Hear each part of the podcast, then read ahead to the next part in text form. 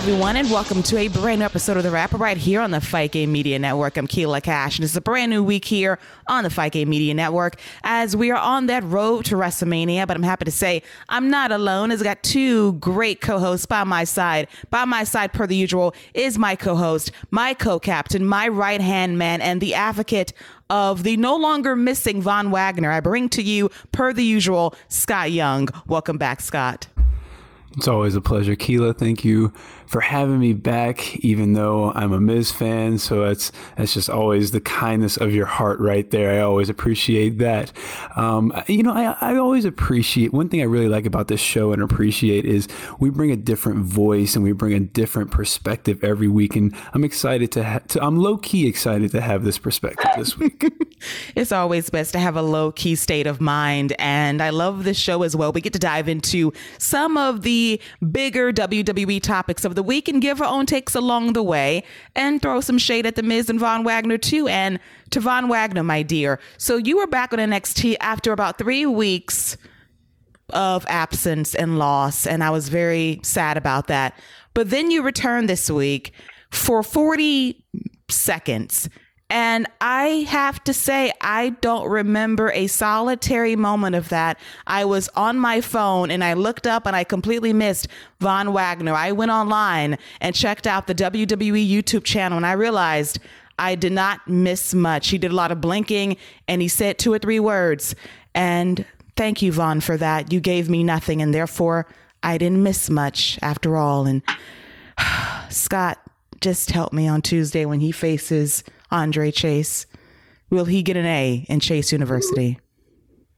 Well, I can tell you one thing. It's uh, it's going to be a teachable moment, but it's going to be a teachable moment for WWE, and that's going to be to leave Von Wagner off TV. One would only hope that would be the lesson away from all of this, but we shall see come Tuesday. Also, by our side this week is someone all over the world, halfway across the globe. It is a brand new day through space and time, all the way from Australia, back once again, keeping it low key per the usual. CJ Tappin from the Game Media family. Welcome back, CJ. Thank you. How was my Chad Gable impression? Was that good? That was excellent, actually. uh, thanks for having me back. I'm I'm about to turn green on NXT, so I'm I'm excited for this episode. Yeah, CJ is turning heel. CJ yeah. is turning green on this show. He's turning heel on NXT 2.0. A lot of things to get to as we get down the road to WrestleMania, which kicks off with quite the lead topic that broke on Friday night, courtesy of John Pollock from Post Wrestling. And he's normally a reliable source of information.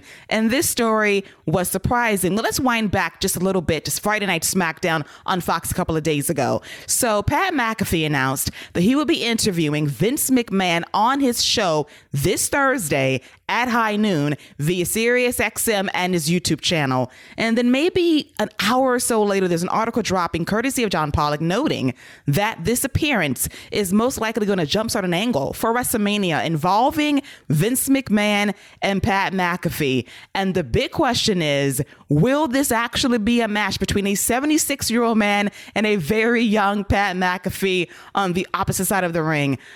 I immediately had my doubts about this proposal because the only thing that makes sense is Austin Theory being the surrogate for Vince to fight on his behalf, as he is now the prodigal son of Vince McMahon, more so than Shane or Triple H at this point. He is the new guy that Vince has his eye on, and Pat McAfee can obviously deliver on the mic, in the ring, and that would be the acceptable WrestleMania match for nights one or two in Arlington, Texas, to sell out two nights of WrestleMania at AT&T Stadium.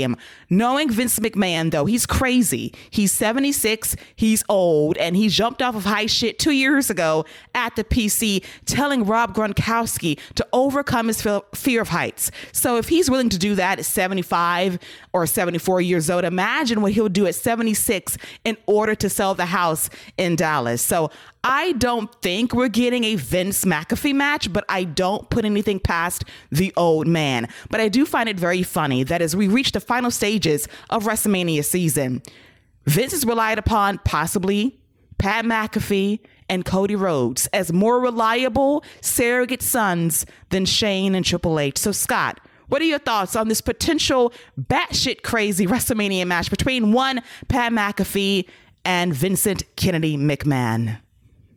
So uh, the, the the prospect of it of, of Pat McAfee and, and Vince kind of going back and forth, it, it, sounds fun. Like I, I think this this interview is going to be a lot of fun when he goes on the Pat McAfee show. Now, as far as the match goes, Keela, I think you're on to something with the Austin Theory thing. I think that's a really good call. One other thing we can remember though, when when in regards to Vince McMahon and a match at WrestleMania, he had a match with Bret Hart at WrestleMania wasn't really much of a match. It was really just him getting mauled, just getting destroyed by different people. Um, I, I, even think uh, Harry Smith and, and Tyson Kidd got to hit their finisher on him. So there was that. Then there's the matches he had with Shawn Michaels, the matches he had, um, where, you know, where he, it's it's just bells and whistles. It's just all big, big moves, big stuff like that. So in that regard, I could see Vince McMahon having a match where he has a whole bunch of stooges just come out, and maybe Pat McAfee has a little army, and that's kind of what the quote unquote match is. You know, it's not your your normal match, but it's just a whole bunch of bells and whistles, and you know maybe Pat and his crew are taking out this little mini Vince army, but more than likely it's going to be the Austin Theory thing, and Austin Theory versus Pat McAfee could mess around and be one of the better matches. I mean, we've seen what Pat can do when he's in there with a good worker. Austin's a really good worker. I think the mic the mic work from Pat would be fantastic. So yeah, I, I'm all for this because I, I do think Vince is he's aware of himself now. I, I, I have to think that this guy has, has seen himself on TV and is like, I, whew, let me let me not spend too much time in front of the screen, so you know I, I can stand on the sidelines and let Austin carry the load. I, I think that's where we're going, or it's just going to be his name on the billing for the match but it's just going to be all bells and whistles, and he may take one big bump at the very end.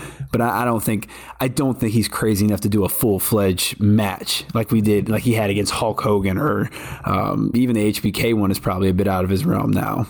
Yeah, I don't want to see it at this point. Maybe one bump would be enough, but I'm just curious to see when he goes on the Pat McAfee show on Thursday and if they're really going to go through with this matchup, allegedly. How in the hell Vince going to get the jump on Pat McAfee and his entire crew in the room. I want to see how this is set up. Does Austin Theory sneak in, attack Pat McAfee? I just want to see how it all plays out. The angle leading up to SmackDown the next night in Miami is going to be very interesting.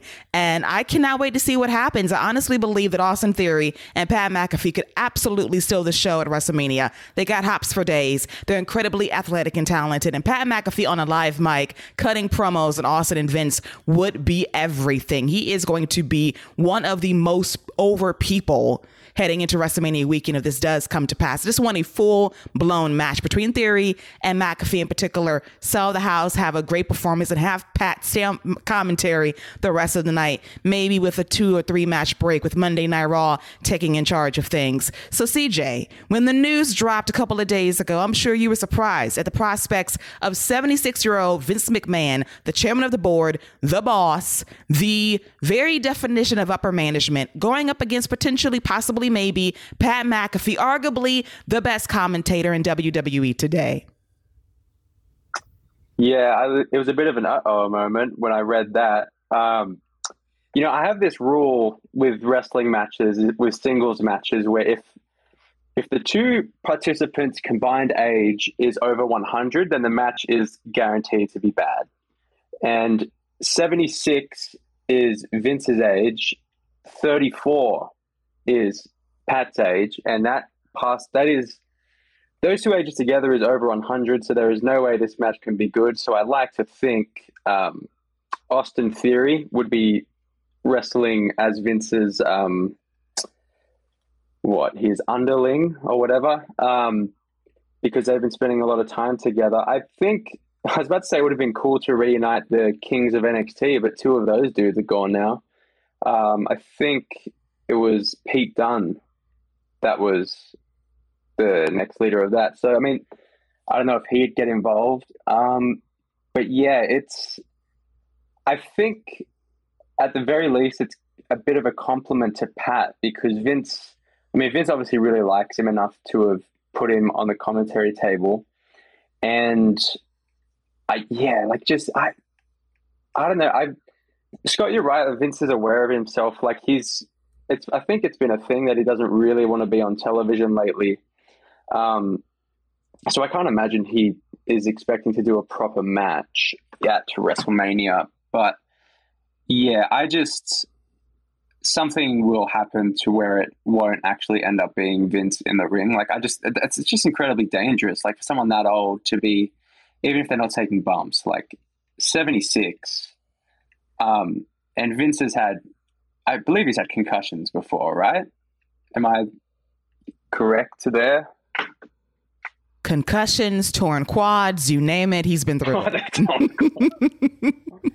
oh, one of the great moments of human history there. Um, yeah, I, I just I hope it's not actually him in the match because just, I mean, Pat's a pro, but you never know what could go wrong.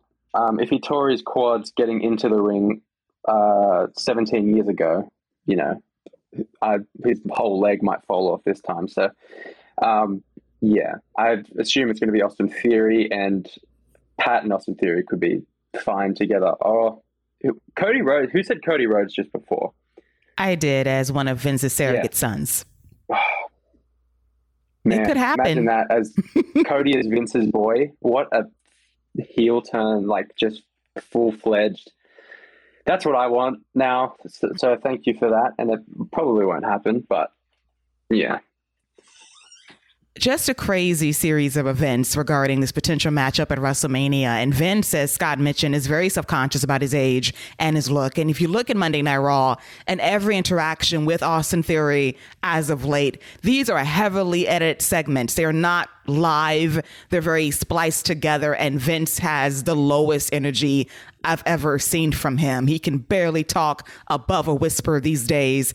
And I know he pumps iron in the gym all the time, works out to 2 o'clock, 3 a.m., does not get any sleep whatsoever. He's a very tough 76 year old man. But in terms of projecting Mr. McMahon from 20 years ago, that isn't there anymore. And the less he does, the better. Let Austin Theory do the work as your next guy up and produce a WrestleMania moment, not only for him, but for Pat McAfee as well. And if, if Vince wants to take a bump, then so be it. But just stay out of the ring. Mostly, I cannot take it. If Kevin Owens had butted you and basically changed the trajectory of WWE creative due to bad shit going down for the last four or five years, then please don't take another bump Vince. I beg of thee. But we'll see how it all plays out. That famous saying via the Pat McAfee show this Thursday via YouTube and SiriusXM. And I'll be watching. I don't know if I'll be watching live, but I would definitely be seeing the highlights whenever they drop via Twitter. And now it's time to talk about some contract news in WWE. First off, AJ Styles has re upped with WWE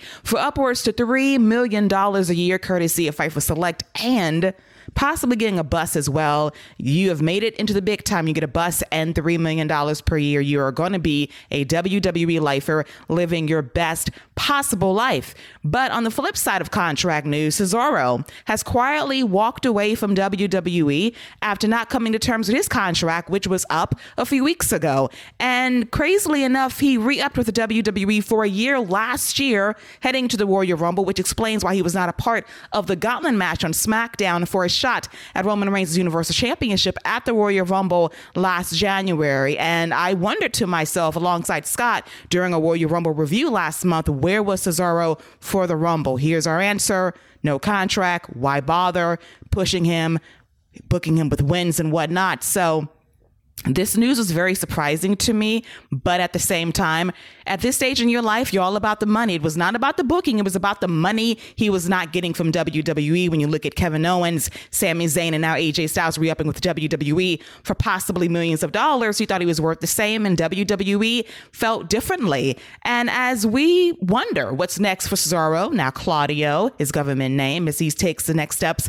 in his career, which might be financially driven, which is all right and good, I want to look back at his run in WWE that started 11 years ago. We've gone from yodeling Antonio Cesaro to Cesaro with the Real Americans alongside Jack Swagger to winning the Andre the Giant Memorial Battle Royal at WrestleMania 30 nearly eight years ago now to having fantastic matches against John Cena during the U.S. Open Challenge on Monday Night Raw, all the way to the bar with Sheamus about five years ago on Raw and SmackDown for that matter. And he's had WrestleMania moments against Seth Rollins, had a great title match against Roman Reigns at WrestleMania Backlash last year. So when you look at the totality of his run in WWE, it has been very impressive. And some say he might have been under push, but to me, a lot of stars in this industry, specifically in WWE, they don't get the titles. They don't get a WrestleMania spotlight match. He's definitely overachieved, even though in a lot of ways he was underrated by the higher ups in some cases. So, CJ, when you look back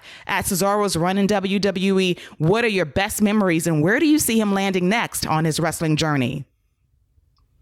All right, best memories of Cesaro. I actually had these written down. Um, I I love the the Cesaro and Chris Hero. I refuse to call him that name he had versus Seth Rollins and CM Punk. Um, the both times he answered John Cena's open challenges um, for the US title. The hot tag video, you know, the one I'm talking about against like the Good Brothers and um, whoever else was on Raw at that time. Um, the time he ran into the crowd at SummerSlam and tore apart the beach ball. Yes. That was just the greatest Cesaro fuck you moment of all time. Sorry if I, I don't know if we're allowed to swear on this. Are we allowed to? Yes, F bombs are allowed. Okay. Yeah, that was great. And when his teeth got smashed in in that match against Rollins and Ambrose, just that look on his face of horror. He's like, oh, I've just lost my teeth. Um, that, I, it, I laugh endearingly because I do love Claudio Cesaro. Um, yeah, they're pretty much the main ones. And obviously, beating Seth Rollins at WrestleMania was, I, I can't believe I thought it was going to go somewhere. But they're my favorite Cesaro memories. Oh, one more, sorry. When he became a team with Sheamus and he was holding the Guinness and he didn't drink it. That's my last one. Lovely Cesaro memories. And Scott was walking down memory lane with Cesaro as well as he watched back some of his greatest moments in WWE as well. Yeah, I uh, you know, I, just going back looking on some of his matches, and you you guys touched on a lot of them. You know, the the two the matches with Cena were just top tier, and going back and seeing the crowd reaction to him and how they're just ready for him. I, I go back and think he should have been the guy to take the title off him. If I remember, I think it was Alberto Del Rio, and we'll see how that worked out. And I think that's going to be kind of the story of Cesaro. is just there was a guy is a guy of missed opportunities. Like you could you could pinpoint maybe four or five. I mean, at, at least off the top of my head, moments where the crowd was ready to just get behind him full fledged as a top guy. I think this the matches with Cena. That's the first instance. I think when he first came back and he had the new music and he, I think he debuted in that fatal or he re-debuted in that fatal four way on Raw for the number one contendership. He lost that. He should have won that match. I think that would have been huge for him.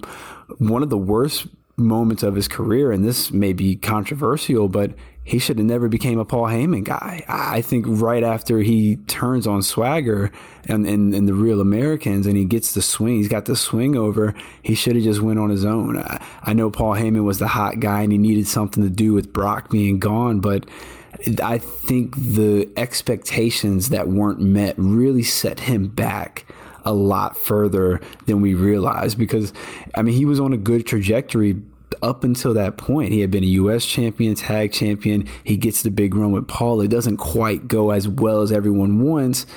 And next thing you know, things just don't really go that well for him at any other point in time. So you know, I, I, just think back to a lot of missed opportunities like that. And, and, CJ brought up he gets the big win at WrestleMania over Seth Rollins, and you think, well, they're at least going to keep him relevant. They're at least going to keep him on TV, keep him, you know, established. And they don't even do that. He, uh, he, he, lost a match last week, or his last match was against uh, Happy Corbin, I think. And I'm a Corbin guy, so but for him to go out against Baron Corbin, like you know, we got to do better by that man. So you know, for me, Cesaro is just a guy of missed opportunities, and I, I, love the Bar. I think the Bar is one of the best tag teams that WWE has done in a while. I think they meshed well together. Cesaro is going to go down as one of the best tag team specialists they've ever had. Him and Tyson Kidd were a great tag team. Him and Shinsuke were a good tag team. He was good with anybody. He's had great classic tag team matches,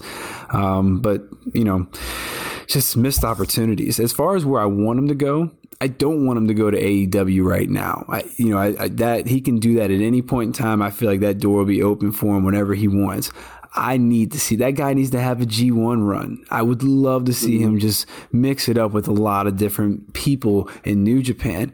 Then I want to see him go and dominate somewhere. I want to see him in like Impact and just run Impact for six months to a year and just be the guy you know, or or even go to ring, or even go after, go to Terminus, go after Gresham's Ring of Honor title. Like, there's so many things he could be doing before he gets tied down to WWE as well. Like, I don't want to see him go back to WWE right now either. Let him be a free agent. Let him just be this rogue. Look at what Nick. Look at what uh, um, Ryder's doing. Matt Cardona. Let let Cesaro, let Claudio just run wild on the Indies right now. So that that's what I want to see him do next. Is just kind of be this rogue agent who just shows up, kicks ass, and walks away. That'd be yeah, a great role for him. I um I didn't actually yeah, I forgot to say where I wanted to go, but I pretty much agree with everything Scott just said. I think AEW is crowded. Um, he could show up and do the one off thing or whatever, but I think New Japan's like the clear cut best place for him. So just wanted to put that out there, and I will pay for him to be in the G1 if I have to. Do you have enough zeros to get him there? Is the question. I will find a way. You'll find a way. I will love that. G1, New Japan Strong as well. Any option for Cesaro. Now, Claudio would work for me as well. But I always go back to the Vince McMahon interview with Stone Cold Steve Austin via the WWE network about seven years ago now. And Stone Cold brought up Cesaro, and Vince says, I don't see it in him. He doesn't have the it factor, can't grab that brass ring. And from there, he was indicted as a mid-card lifer, and it's unfortunate because Cesaro had a whole lot more to offer than Vince saw. But he he was, as Scott mentioned, a tag team specialist, a guy that worked great with anybody at any time. And Sheamus would not be ashamed to say that Cesaro, that best seven series on Monday Night Raw during the initial brand split of 2016, and them teaming together, that saved Sheamus's career. He was dead in the water, winning that Money in the Bank contract, winning the WWE Championship Nobody gave a shit. That Cesaro feud and that partnership saved Sheamus's career by at least six years now. And that bar partnership was everything on Raw and SmackDown during that time. I love them as a team. And it was nice to see Sheamus and Cesaro have one of the last few matches before the Happy Corbin bout a couple of weeks ago. That was one of their last interactions together in the ring, and that was pretty damn sweet. And they still have not missed a beat in the ring since then. And now, on to Monday Night Raw, going down live from the University of South Carolina. I always want to talk about this particular person because I never thought that Brock Lesnar would make me happy every time he appears on my screen. Happy go lucky, moose hunting, cowboy couture rocking in the middle of winter, Brock Lesnar is the best Brock Lesnar there is. He is in the pocket right now, in the ring, on the mic. His personality is brimming. And I got to laugh at the fact that there was a kid in the audience that he high fived and he said, Hey, touch my championship. It's yours for a moment. And he's high fiving people, taking selfies, hopping on the announce table, clicking his heels, Five years ago, he told Heath Slater, I don't give a shit about your kids. Now, I love all the children. I am a people person. I am the people's champion. And every time Brock smiles, he's so happy and it's from a real place. Yes, the money is lovely, but it seems as if he's really enjoying this run in WWE. And I felt that way a couple of years ago, right before the pandemic hit, that Brock was on Monday Night Raw nearly every single week, putting in that work, building up his match against Drew McIntyre at WrestleMania at the PC, unfortunately. But he was present. But this Brock is having the time of his life. If the Pat McAfee interview is any indication, this guy is high on the hog of life and joy and fun. Who would have thunk that, Scott, that Brock Lesnar would be one of the best parts of WWE as a pure, loving, badass babyface cowboy? I mean, this this for me just speaks to Brock Lesnar, just Brock Lesnar understanding the assignment. Like he knows who he needs to be. And this probably, and this is him. You know, this is just him just being genuine, but he still understands what he needs to be right now against Roman. He's making sure that everybody's with him. He's making sure that everyone sees him having a blast. He made sure that that kid smacked his belt a few times. He's, I know exactly that moment he was walking down the ramp, he grabbed that kid's head and said, No, you smack this belt. You take this moment. Like, he is he is relishing this and he is this is what a, a baby face looks like. This is how you can present a monster as a baby face. Because once the bell rings we we know what Brock Lesnar does. We we know it's suplex city time. We know he's tossing dudes. We know he's he, he's just manhandling people.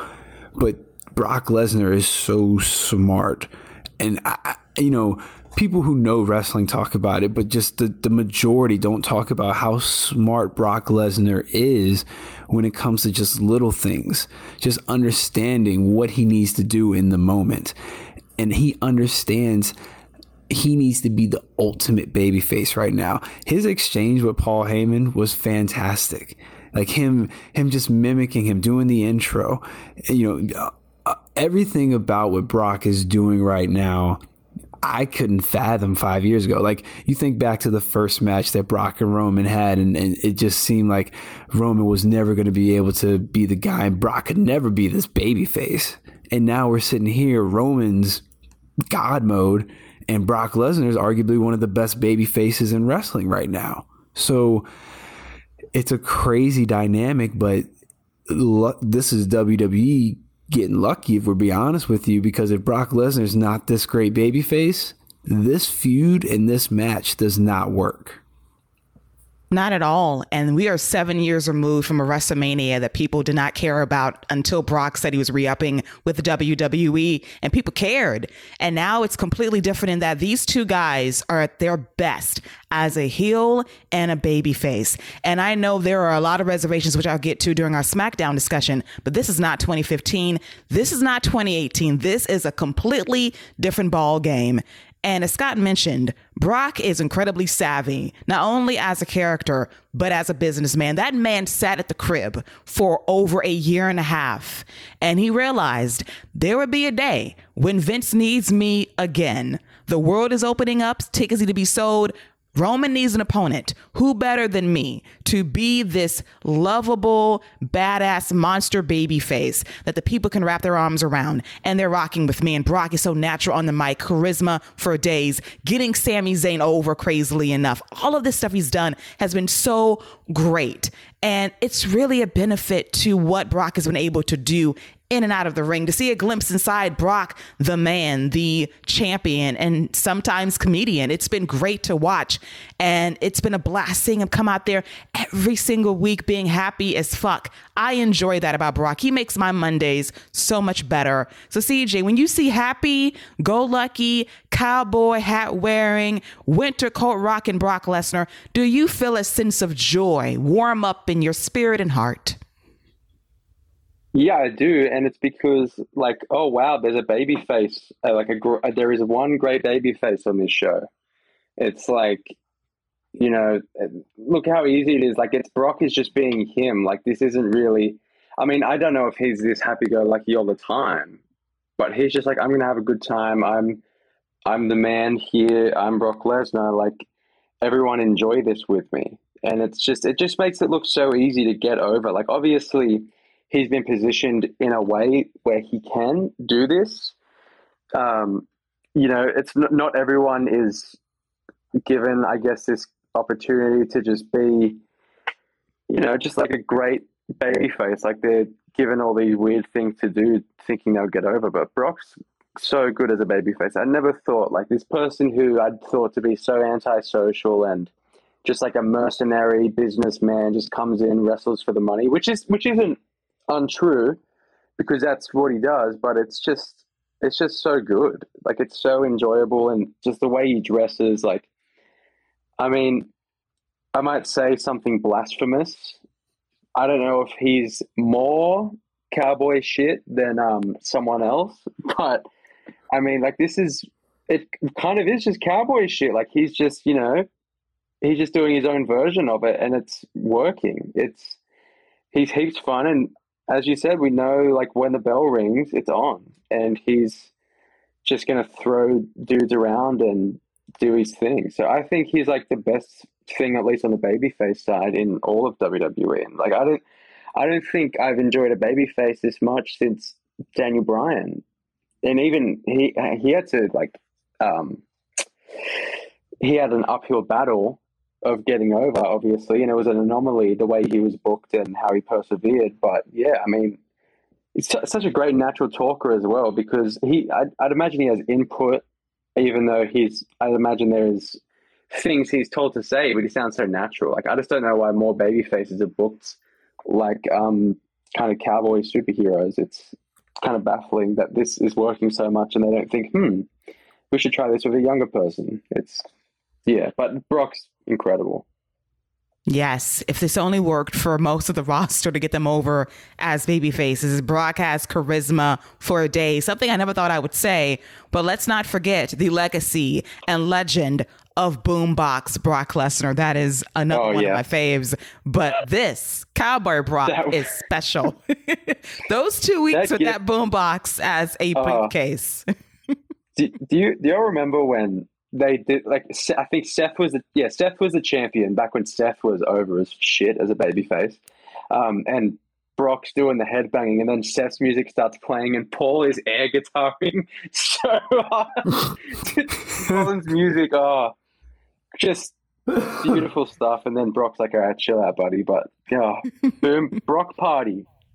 Oh yes, the Brock block party was everything, and that made that win at Money in the Bank somewhat forgivable for that alone. Yeah. Oh, it was tremendous. As we segue to a very familiar person that tends to pop up on the show time and time again. One, Damian Priest, the current United States champion. And I've been clamoring for a heel turn for quite some time now. And we had a whacked out proposal recently on the wrap as we thought, could it be Damian versus Priest at WrestleMania in a cinematic match for the United States Championship? And now we might have a twist in this storyline in that Finn Balor is challenging Damian Priest for a shot at the U.S. title this Monday on Raw. And I honestly would love to see Finn Balor win this championship. I immediately got vibes from a match I call back to a lot. It's an NXT TakeOver in Your House, June 2020. The standout performance that put Damian Priest on the map as a babyface on NXT. Finn Balor and Damian put on a match at the PC that was so damn good. And I hope they can replicate that magic on Monday Night Raw for this U.S. title, preferably with a title change, because Damian Priest needs to turn heel in the worst possible way. In this case, for him, the best possible way, because he needs something. The crowds do not connect with him. Shelton Benjamin from South Kakalaki got more love than him. He was the de facto heel. That was a bad, weird switch dynamic, but here we are. And Damian Priest had to say, I've gone through everybody in this division. I want real challengers. I want a real threat. And Finn comes out there and the fans pop. So I would love to see a title change heading into WrestleMania. And how about this? It sounds a little bit more plausible now. If we do run it back at WrestleMania, it could be the Demon versus Damian. That sounds a bit better than a tool, like a dual split personality match that we crazily propose on this show, which is not out of the realm of possibility. So Scott, what are your thoughts on this potential matchup between Monday and, of course, WrestleMania? So, a couple things. Um, let me just throw this warning out because here's what could possibly happen with the demon versus, uh, I believe it's Priest. Priest is the, the evil part, and, and right, and, and Damian's the good, right? Isn't isn't Damian the good, or or is Damien the evil and Priest is the good? Priest is good, Damien is bad, like Rosemary's baby bad. And, the, and like a priest in the church would be good. That makes yes. sense. Okay. So, what I think is going to happen is we're going to have Finn Balor versus Priest as he tries to as he tries to, to, to, get the priest to take on Damien, and we have the demon taking on Damian. So we're going to have the first ever one on one fatal four way tag team match all in the same match for the United States Championship. And it's going to be held under WWE scramble rules. So that means potentially the demon could pin Damian and the priest could pin Finn, and we could have Finn Balor, not the demon, just Finn Balor as the new U.S. champion with the rematch against the demon at Backlash, WWE Backlash. So this is just potential things that could happen from that. Um, now, let's let's let's talk some let's talk some real talk when it comes to Finn Balor and, and Damian Priest. I, I don't know what they're doing with Damian Priest. I don't know why they had him lose if he was just going to keep the U.S. title with AJ Styles to begin with. like it, it, just makes no sense in hindsight. Like wh- why wouldn't you just keep this guy strong? Like if the plan is to get to the a U.S. title with Finn Balor for WrestleMania, because it seems like that would be the goal to have a heel Damian Priest versus the Demon Finn Balor why not keep Damian Priest strong and have him undefeated? So that way, when the demon beats him, it, means something. But he's already been beat. So uh, I'm with you. But something tells me they're not going to do it. Damian Priest is still going to keep it. I'd like for Finn Balor to win the belt um, and kind of maybe elevate it and, and you know Finn Balor gets gets to kind of have a nice run with the title because if they unify the titles, he's going to be the top title on that brand for a while because Roman's not going to be on Raw every week. So Finn Balor would be the guy, and I'd I'd be here for that. That would be the most reasonable solution. And I think CJ almost hung up with your original proposal for WrestleMania. Because if this is 2020 and we had the cinematic match era, that would happen. That actually would happen. If Rey Mysterio could pop out a fake eyeball, that match scenario at a Thunderdome or a PC is very possible. So if the world doesn't get crazy in a month, like it's possible and I'm scared because that's an idea that Vince would actually go with. And dare I say, it might have more heat than what the actual match at WrestleMania could be. So, CJ, as you now calm down from Scott's wild scenario that could come true, by the way, and still might break you in five weeks, what are your thoughts on Priest and Balor this Monday on Raw and possibly running it back at WrestleMania? Damian versus the Demon. Okay. There's a lot to unpack. Um, First, you, I just have to bring this up. You mentioned the eyeball. Um, my my buddy who produces, who edits and produces my um uh, my podcast, One Hour Broadway, cheap plug. Um, he thought the eyeball thing was legit, and he he is he is older than me. Um, so I don't know what the excuse was. He was like, "Holy shit, did Rey's eye pop out?" And I just said, "Yeah, man, it was crazy." Um, the, now, the the thing that um, that Scott proposed, the wrestling tenet, if you will, with um, with um, I don't even want to say it because I just feel like my tongue will fall out. But that would be. Mm, I feel like it would make me so upset that I just wouldn't be able to make any noise. Like I just no, nothing would be able to come out. I would just something would happen to me. I hope they don't do that. I love Demon versus Damien. That's just you know I, I love the Demon thing. I love. I, I don't love um, when the paint looks a little black facey, but if they do the paint really good, it's great. Um, I just I'm really into that idea actually because they never they didn't do the demon in NXT um, back in the performance center, and I don't know why you would because it's a big entrance thing. And you know, you got to bring the demon out for for um for WrestleMania. So I, I like that the four way where uh, a, a, a two man four way. Just maybe I don't know. and I tag team match. That. Don't forget the tag team part. Uh, uh, that, that's like uh, explaining time travel and that I don't know that would just hurt me um, in so many ways. So I, I can't uh, co-sign on that. But Demon versus Damian, I can. Um, yeah, I could see them doing it on Raw as the uh, the normal non-painted wrestlers, and then do a big one for, and you know, which would be good for the US title at WrestleMania. So just uh, never bring up the four way again, please. We're so sorry for traumatizing you with that idea. Damn you, Scott, for that. But I, I'm, I'm, I, I, uh, I, just put an application in on Indeed, so I was just testing out some ideas for uh, when I have my job interview. That's all. Oh my God. And this is one of your bright ideas. It's going to get you through the door. Hey, Vince, I got a great one for you. Fatal four way scramble tag team match. Four people, four split personalities. How about it? Vince says, God damn it, kid. That's a great idea. You're hired. Cinematic style. Yes. For a six hour WrestleMania. Oh my God. All right. So, this would make you the chairman. The chair. Oh my God. So, Vince has three sons now Scott, Cody, and Pat McAfee. This is this is turning out pretty good, man. I uh who would have known doing a show with Keela would get me a job with Vince McMahon? hey, I deal with sanity. You deal with insanity. And he loves insane shit. So you can get a seat at the table.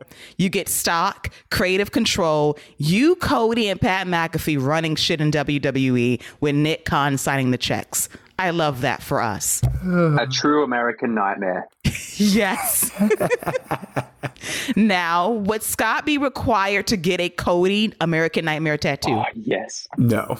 Get that tattooed on your neck. I, I'm if it's good we're in different countries because after that idea, I'm I'm going to run up on you with a tattoo gun, and you are getting you are getting the, the nightmare like on your neck. Oh, that makes me angry too. I'm getting I'm getting the Cody Tramp stamp on my neck the ultimate corporate ministry, y'all. Forget 99, 2022, 2023, the 2025. This is a real corporate ministry here. For those of you that remember those days during the height of the Attitude Era.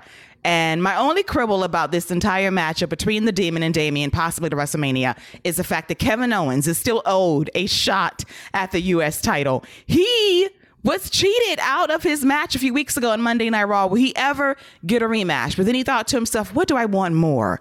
The championship or feuding with the entire state of Texas? Let me think about that. State of Texas, U.S. title. State of Texas, U.S. title. State of Texas, Stone Cold, U.S. title. I pick Stone Cold and the entire state of Texas because why not? If Vince pays me that kind of money, booking be damned. And now, Speaking of WrestleMania and matchups, finally, after months of trying to get back on track, it appears that Bianca Belair and Becky Lynch are on that path to WrestleMania for the Raw Women's Championship. And it seems as if the people are with Bianca Belair. Thank God for that. I really enjoyed their promo exchange this past Monday on Raw, and Becky Lynch came up with a pretty plausible explanation. I hate you, Bianca Belair, because you had these people turn on me because I beat you in 26 seconds. How dare I come back and have this great celebration, this great moment, being a mom, being a champion. I beat you and they resent me for it. Like, finally, here's something we can work with some beef, some meat, some potatoes I've been waiting for. And Bianca Belair is so charismatic. My second favorite baby face in all of WWE, right behind Brock Lesnar. And this, this segues into a match between Bianca Belair and Doudrop. And listen, I am not a big fan of Repeatomania. I hate rematches, but the one to two acceptable rematches as of late has been Doudrop and Bianca Belair, and the other is on SmackDown, which I'll get to shortly.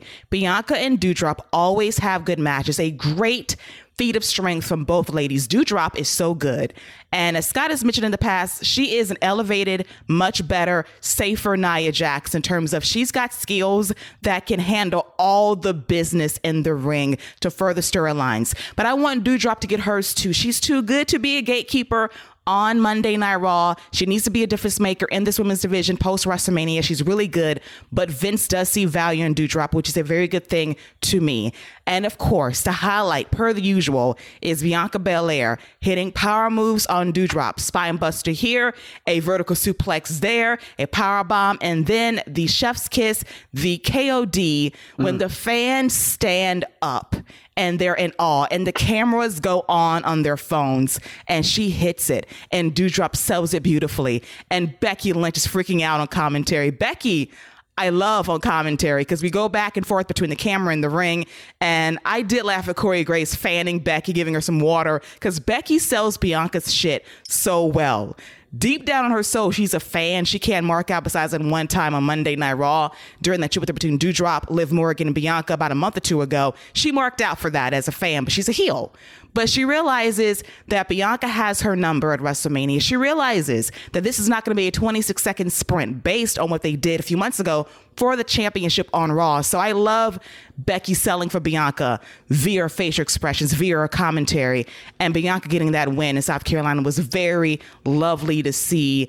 And here's hoping we're now on the path to WrestleMania with Bianca Belair over as a babyface, Becky Lynch getting the appropriate heat as a heel, and may this match be a show stealer for nights one or two of WrestleMania. So, CJ, what are your thoughts on Becky and Bianca getting back on track and Bianca versus Doudrop as well?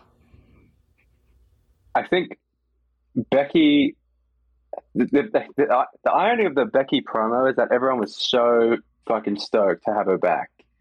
Like, and I think even, I think if they did some weird way where Becky's still a baby face after beating, I mean, she should never have beaten Bianca in 26 seconds. Like, that's one of the worst booking decisions, like, ever, ever, ever in the history of booking and wrestling and human history. Um,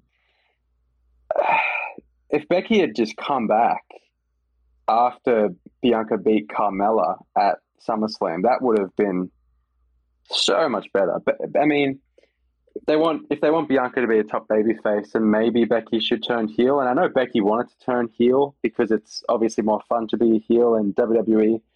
Um, nine times out of ten, nine and a half times out of ten, can't book a baby face to save their life.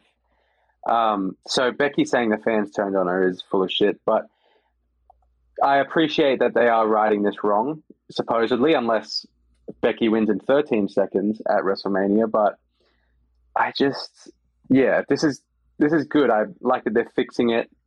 Um, I like that they're acknowledging a mistake. I think the Doudrop match was good. I if if Doudrop didn't have that name, I'd be way more into the whole Doudrop thing. Um, but she does, and that sucks. But the fact that she is having these good matches, she is like the better version of Nia Jax in every single way. And I mean, that's great. And Bianca, like, Bianca is a great baby face. I think sometimes she's like a little too happy. Like, she could probably have the game face a little bit more. That's just like the tiniest nit to pick on someone who is a complete package otherwise. Um, but yeah, I think it's going to be good that Bianca's essentially going to beat the um, four horsewomen over the course of her career. I'd imagine that's where this is all going. Um, she's beaten Sasha. She's going to beat Becky, and in big matches, mind you, as well. And um, you know, there's two more for the future. But yeah, I think this is a good step in the right direction to create a super baby face.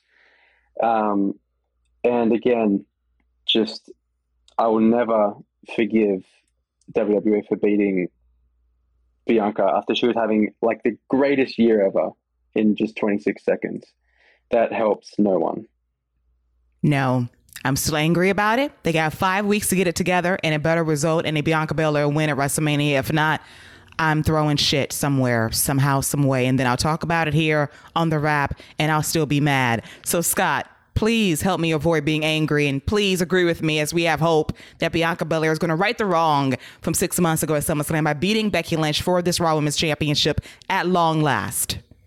You know, I, I said it during our review show of Elimination Chamber.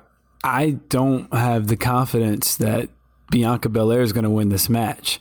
Um, you know, I, I would love to see her go back to back. I mean, that's you could you can right a lot of wrongs by having her go back to back, beat Sasha Banks in a main event, beat Becky Lynch in a main event. Becky Lynch says something that's very important, and you know it's going to kind of make me mad because this isn't the last. This isn't going to close out one of the nights, but this match is between two women who have won show closing matches. The only two women in WWE history to to win show closing matches, you know, main events, they're going to face off for the title in, in, a WrestleMania main event. That's a huge matchup. I mean, that's that's incredible when you think about it. And it's not going to close out. It's probably going to open one of the nights. If you're not going to close, you want to open. You want the hottest crowd possible. But it, I, you know, and with that being said, I don't have the faith that Bianca's going to win. I thought Alexa Bliss should have won because Bianca shouldn't be losing at WrestleMania. And I thought, you know, maybe you could have did her versus Rhea Ripley. Here, you can still give Bianca a big win, um, and Becky Lynch can beat somebody that can take the loss, like Alexa Bliss. Bianca can't take this loss, man. She can't. She can't lose this match to Becky Lynch again. And, you know, part of me does think WWE is smart enough and Becky Lynch is smart enough to be like, all right, it's Bianca's time. Let's do the right thing. Let's put her over. Let's make her, let's put her on my level. Let's try to get her on my level. But then again, I'm thinking, but does WWE want to pass up the opportunity to have Becky Lynch versus Ronda Rousey in November at Survivor Series? I mean, I know that's a long ways away, but who's to say Becky Lynch won't keep that belt all the way till then? Ronda, I definitely think Ronda is going to beat Charlotte. So, and that's the matchup. I mean, I don't know, man. I I just don't have the faith that I I, I don't have the faith that WWE is going to do the right thing by Bianca. And I'm not saying they're going to just start, you know, have her losing matches or anything, but I don't think they're going to make her that face, that pillar that fifth horsewoman that she really could be on that level. So I hope I'm wrong. I hope she goes back to back, but I am not, I don't have the faith right now.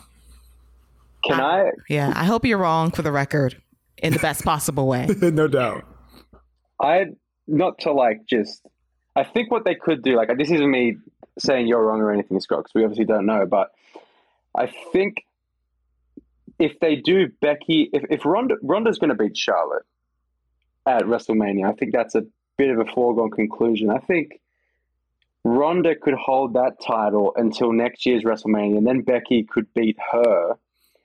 If like they just do the move to SmackDown, or maybe there's gonna, only going to be one women's title by then. If you know we're going to condense the brand and do a um, unification match, like I think that could be the move. I, unless like is Survivor Series um, Ronda and Becky, is that like a thing, or is that just like a, a prediction by you? That's that's just me, you know, kind of my prediction because you know how they like to do the champion versus champion thing, and oh, yeah. that would be a way for Ronda to get a win back against her without Becky Lynch losing anything, like you know, losing a title, and that could be a way for Ronda to get a win back, and then Becky Lynch could tap her out at WrestleMania for the title. That's kind of my long term mm-hmm. thinking of where they're going with this. I, I still see them eventually having that one on one match. I mean, that's the money match is them one on one for the title. So that's kind of why I said that. But maybe they maybe they keep them apart until next year's WrestleMania too, so that you could go the opposite way. Yeah, I was thinking. I was thinking because when when it, when I read it was Charlotte and Ronda this year, I was like, oh, what? But then I realized they want to wait a year to do Becky and Ronda, which makes sense because it's in LA. It's probably going to be like the biggest WrestleMania ever, whatever. But um, yeah, I I just think you can do some stuff to keep them apart, but yeah, it's um Be- Becky, I think could lose Bianca yeah, they can move some stuff around. I think. I don't. I. I, I still think this Bianca thing can work, and Becky. It, the end game would still be Becky and Ronda next year. Um, and you can keep them apart easily. There's plenty of depth there, but that's you know you know you put doubt in my mind. I'm worried. now, I mean, you could go the opposite way. Now, you could have Bianca beat Becky Lynch, and Becky Lynch just you know spiral out of control. You know, she starts losing matches, you know, big time matches and whatnot, and she goes on a big losing streak for title matches, and then she kind of realizes what she was missing when she became the man the fans. And then, you know, she cuts this mm. passionate promo about how it was you guys that got me to where I am. And I understand that now. And Big Time Bex is gone. The man, Becky Lynch, is back, you know, and she gets the fans behind her because she's got that in her. She's got that great babyface promo in her. She can easily do that. So you could do that as well. Bianca could beat her and she just goes on a downward spiral and then she comes back and cuts this, you know, promo, maybe wins the Rumble. Bam, we could set it up that way too. So you could do it the other way. I just, I, I just, you know, WWE's done some funny things lately. So, yeah, and she could get the fans back with a snap of her finger. Absolutely, That's not a concern. So, yeah. Yeah, my biggest worry is the fact that if Becky wins, then you don't open up the division in terms of challengers because all you've got left is basically Rhea Ripley and Alexa Bliss, maybe Bayley and Asuka when they come back, and that's it. And I don't want Becky Lynch to have a complete stranglehold of this division. Bianca Belair winning, you do open the door to fresher matchups we have not seen before on Monday Night Raw and premium live events. So hopefully WWE does the right thing. And, oh, and honestly speaking, when you're big time Bex, you do expect a pretty big fall eventually. You've cheated with a few exceptions to retain your championship at every turn, and you beat Bianca in 26 seconds. You would think the full circle moment would be WrestleMania. The only two women to close a show with winning their titles.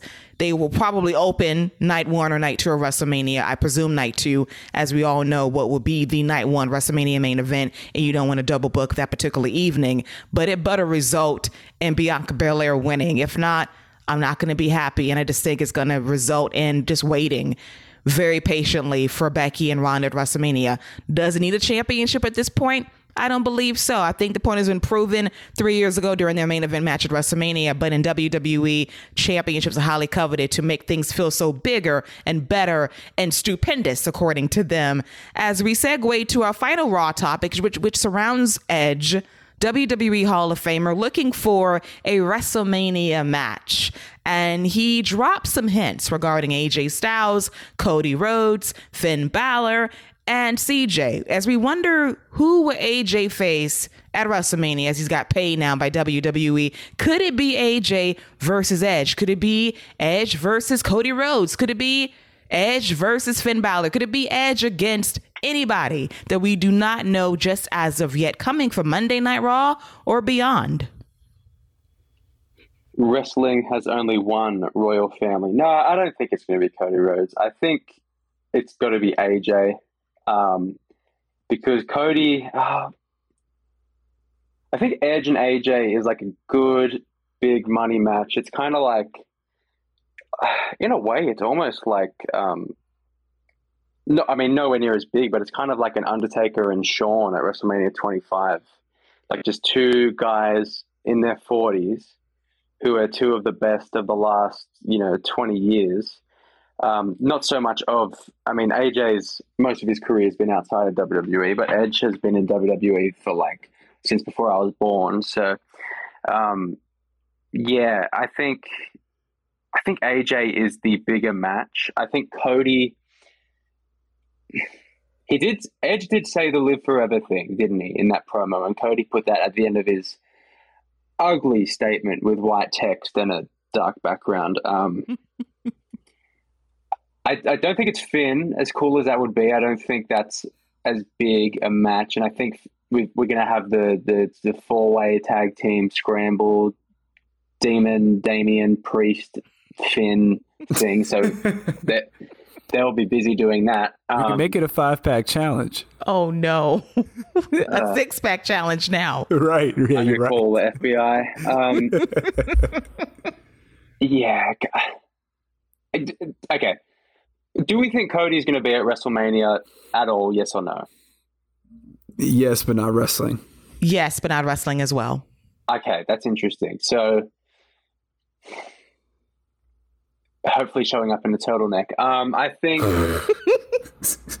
uh, I, yeah, it's got to be AJ. Like I'm super into the idea of that. And those two, I mean, would it be as good as it? Um, would it be as good as it would be in like 2010 or 11, say?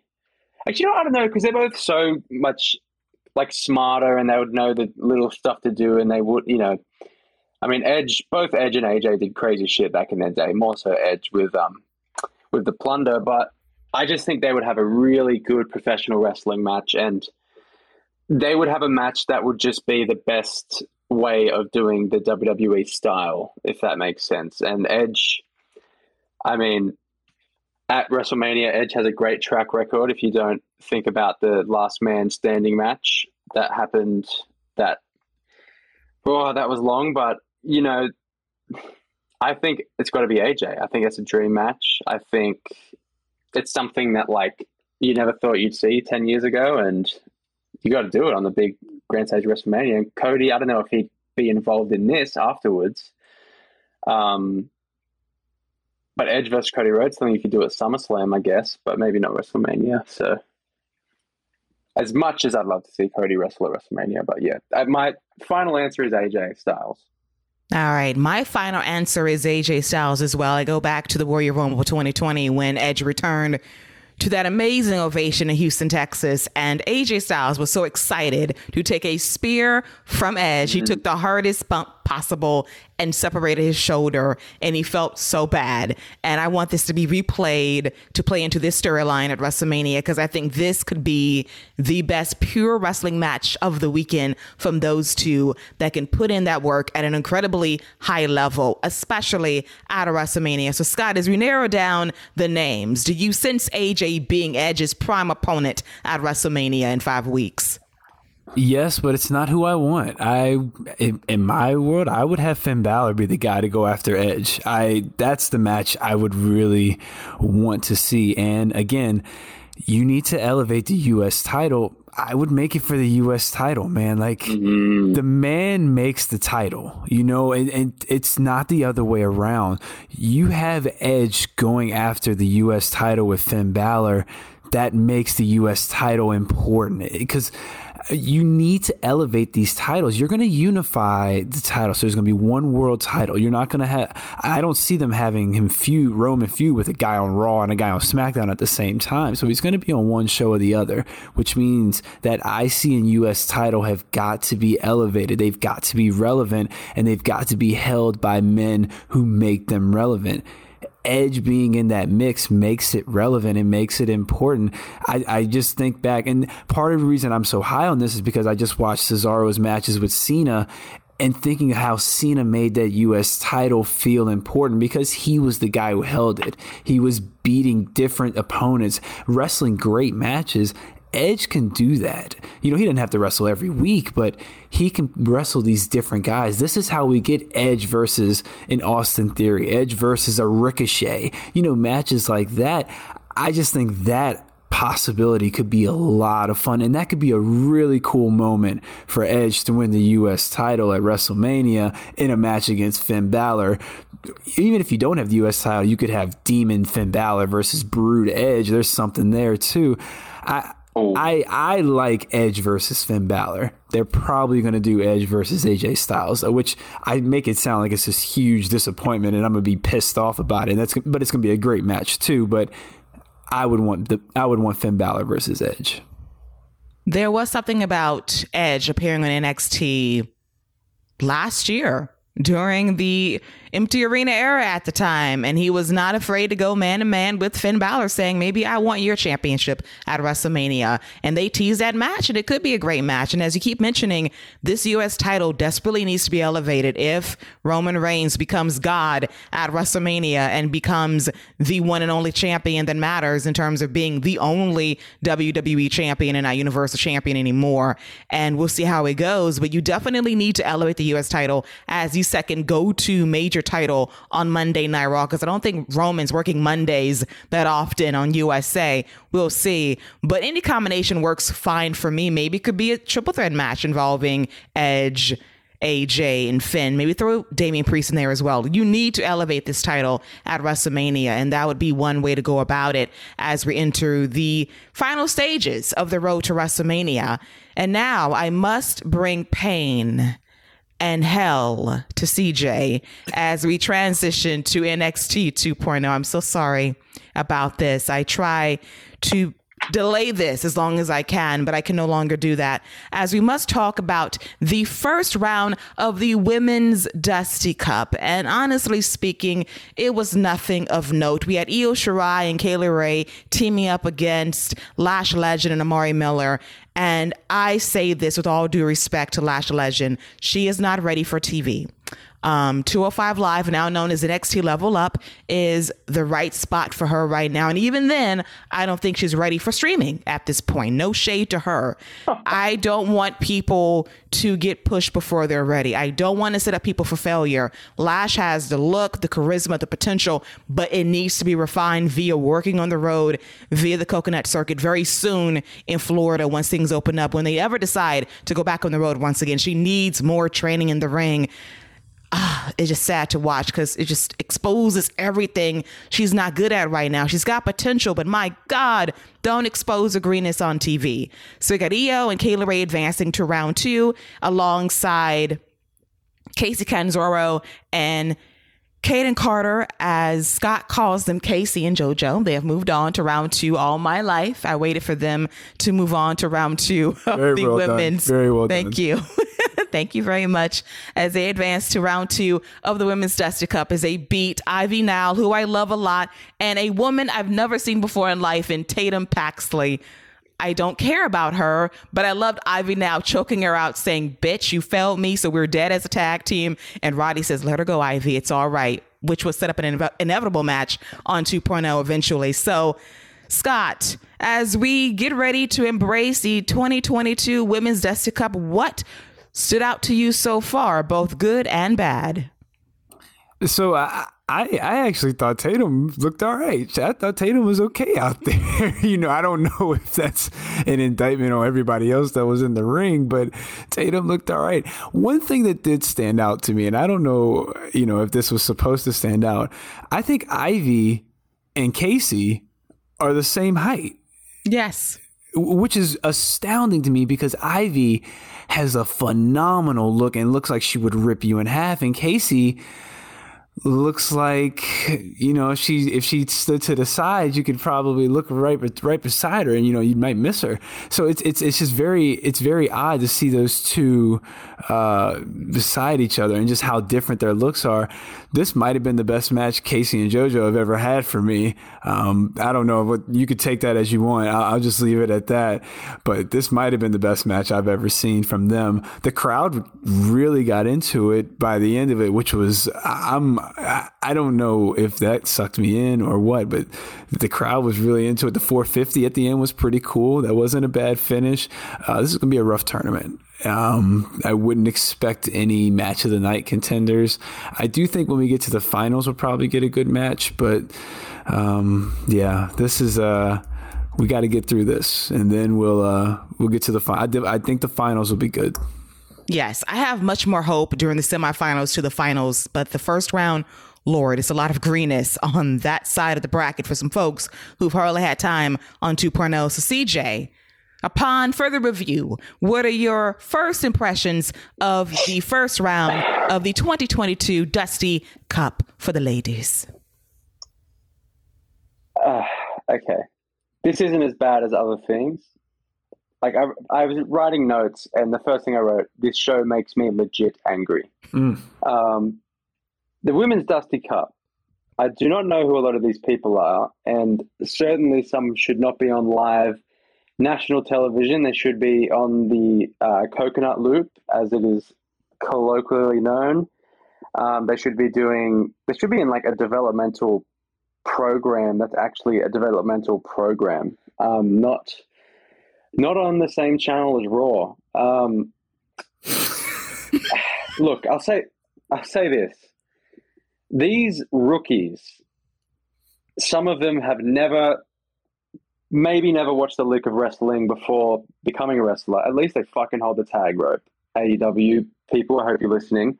Um, I, I just it's just a lot of people like it's it's hard to care when you I've never seen them before, and you know this whole Dusty Cup is made up of a lot of like what how many legit tag teams are there? There's the Ravers, Casey and Kayden, who like I just I hate music festivals, so that gimmick makes me nauseous, and Indi and Persia, who fuck, we'll get to them later. Um, they're an actual tag team, but everyone else is kind of makeshift. I mean, yeah, toxic attraction. Yeah, actually true, but are they they're not in it though, right? They're they kind of they're the final boss if you mm. or am I tripping? No, you're right. You're right. They, yeah. They're the, they're the um Yeah, and like the I don't know if we um yeah, the the, the Cora Jade and Raquel zip lining or whatever it was, like how's that gonna help them in the ring? Like I know it's morale building or whatever. Like it looks like something that some corporate company would take their employees to that all the employees would hate. But like, yeah, I mean, this I don't know. This tournament is weird. I think Cora and Raquel are gonna win the whole thing. I don't know if we're doing picks yet. Um, and I, you know, I, you know what? If if India and Persia weren't bad actors, maybe I'd want them to win. But they, I'm upset with them this week, and my pick stands. So, it's yeah, a lot of a lot of greenness in this tournament. It's a bit rough.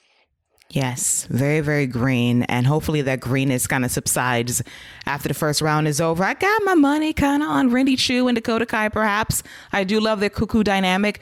Dakota Kai needs a friend, oh, and I, just, I'll take it. I'll take it. You could say that's a sleeper pick. yes. The greatest Thank pun. You. Thank you. the greatest pun and Chad Gable reference because let us not boo education because that is disgusting. Yeah. Very, very disgusting. Yeah. All of my favorite. All of my favorite catchphrases hitting me at once. You gotta love it on this show. One of the few things to love about NXT 2.0 this week is we transition to my goodness, how can I describe this next person's debut? We have noted singer, songwriter, rapper, model, assassin, and wrestler, apparently, Nikita Lyons. She is a multi hyphenate in every sense of the word, part time choreographer as well, the ultimate multi hyphenate that can do it all in WWE, including using her ass as a weapon that blew up Twitter over the last few days or so. And I just want people to grow up, touch grass with the sunshine in. She has a very nice physique and she uses it well to beat her opponents. And I thought this was a fine debut for Nikita Lyons. She has a lot of potential, but I felt like the match is very mechanical in nature against Kayla Inlay. She's very green, and green on green does not result in good matches. The, the record know that for a fact. So I was just by this match, but impressed by the potential of Nikita Lyons. But for the love of, of everything that's holy and pure, let wrestling be our primary job and not a rapper, singer, songwriter, model, assassin, tech, and Street Fighter. Just let her be a wrestler. Let her be that one thing that she's good at and let her get over from there. So, CJ, what are your thoughts on the debut of Nikita Lyons as you want to hear that Lions war time and time again? Look, eh, I think Nikita Lyons is the type of person who is going to go full tilt, as you saw. Um, this this in this debut in NXT, you're right, very mechanical. Um, I I like the attitude. It's it's it's hard to assess. It's hard to assess. I think they um I think they've got something. I don't know. I just want to. I've I found this Instagram comment. If you will let me, the uh because you said you talked about the pin ball yes. um going viral. This Instagram comment is out of control. Um, it says, "Man, if that's what taking an L looks like, sign me up." So she's she's getting fans on the internet with the move set, but um, I don't know. I, I don't know. I think it's too early for me to say. Like they, it's it's interesting what they're going to try and do because she she does all these other things as well. Like she's like a full on, uh, I guess, influencer. Would you say is the the term for the, this kind of thing? Yes. Yeah. So I mean, I've got an open mind for it. Um, and yeah, the the ring gear is kind of cool. It's different. Um, it's I just kind of I'm I don't know. I'm just kind of keeping watch and I mean it's it's it's too early for me to judge. I'm kind of I, I kind of want to see her with someone like Io Shirai or um uh, like a veteran rather than someone else who I don't know. But the the squash the squash matches they're easy to lay out. They make sense for now. But let's throw her in the deep end and see what happens. And some promos maybe in the ring instead of those weird ones that they pre-taped. Yes, I love her potential. Very mechanical, as I've mentioned, And I just think that she needs to have one job in life, and that's to be a professional wrestler. That's one of the flaws with NXT 2.0. Everybody has to have a side hustle, and wrestling in the ring is not your primary main hustle. And if they just let her wrestle and be herself, then she does have potential to get over as a star. She's got something, and a lot of people on this show does not have that. Von Wagner, but she's got something, mm-hmm. and that is important. So, Scott, what are your thoughts on the multi hyphenate debut of Nikita Lyons, who might have more jobs than Tyler Perry? That was pretty good. Um, I, I, thought she was. I, man, I, I, thought she was great. I thought the debut was was really good. I thought she had a great presence to her, and she really commanded the screen. I, I, I thought she looked good. I mean, there were some moments out there you could definitely tell were a little iffy, but for the most part, I thought for a debut that was solid. I mean, you can slice that up, especially on a highlight package, and make that look fantastic. Um, so I, her look, I mean, it, she she's just she's stacked. Like you know, and, and I agree with you, uh, Keila. People got to get over that. She just stacked. Like, and you just that she just built different. You know, some women just built like that, and she is, and she. And it, it, she's not even. It wasn't even like she was wearing anything overly sexual. Anyway, it was just a regular outfit that I. I mean, I've seen. We've seen plenty of women on the show wear way less clothing than that. So, you know, that I think that's people are way overblowing that out of proportion. Um, she's way more than her assets. I, I think she brings way more to the table than that. I just did a quick Wikipedia search on her.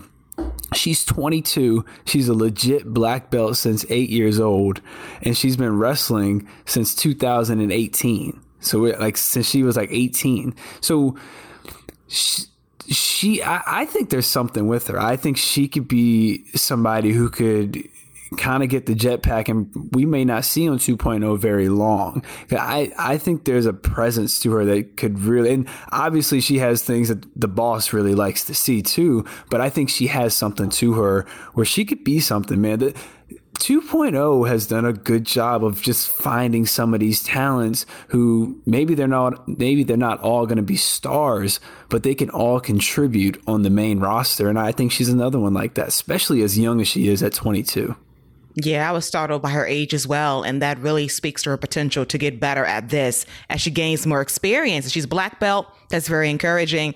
And Scott, I caught the pun.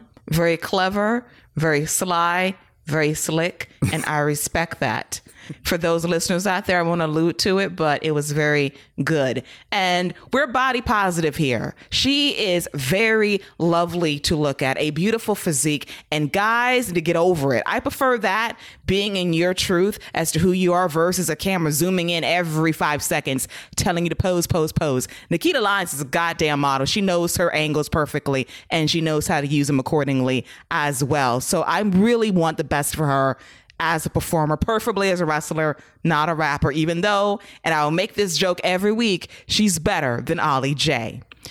Now, hey, you, won't get no argument out of me, but she is not good. Let me let me just throw let me let me make sure I follow that up with that. She is not good, and that was one of the worst rap segments I have ever heard in my life. I just want to throw that out there too.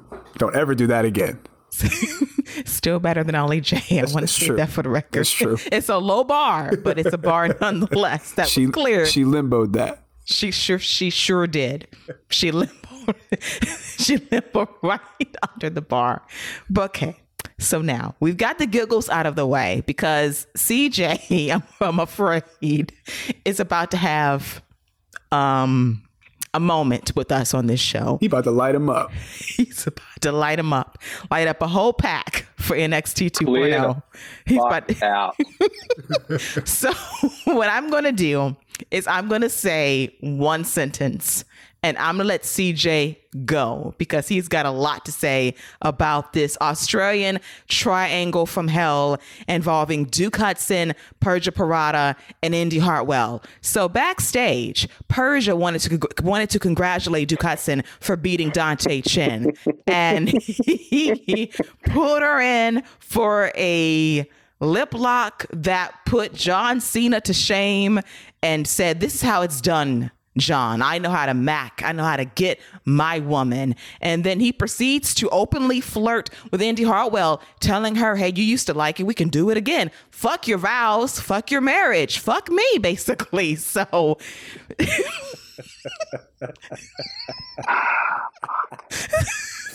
that is what he said, though, essentially. that is what he said on this show in the very R-rated version of this show. That's what he meant to say on 2.0. So Dexter's standing there like a stalker Culk, just saying, "How dare my wife uh, entertain this man's advances?" And he looks so sad, and he walks away like a little pathetic puppy. And then he says, "Dexter, no, it's not what it looks like." And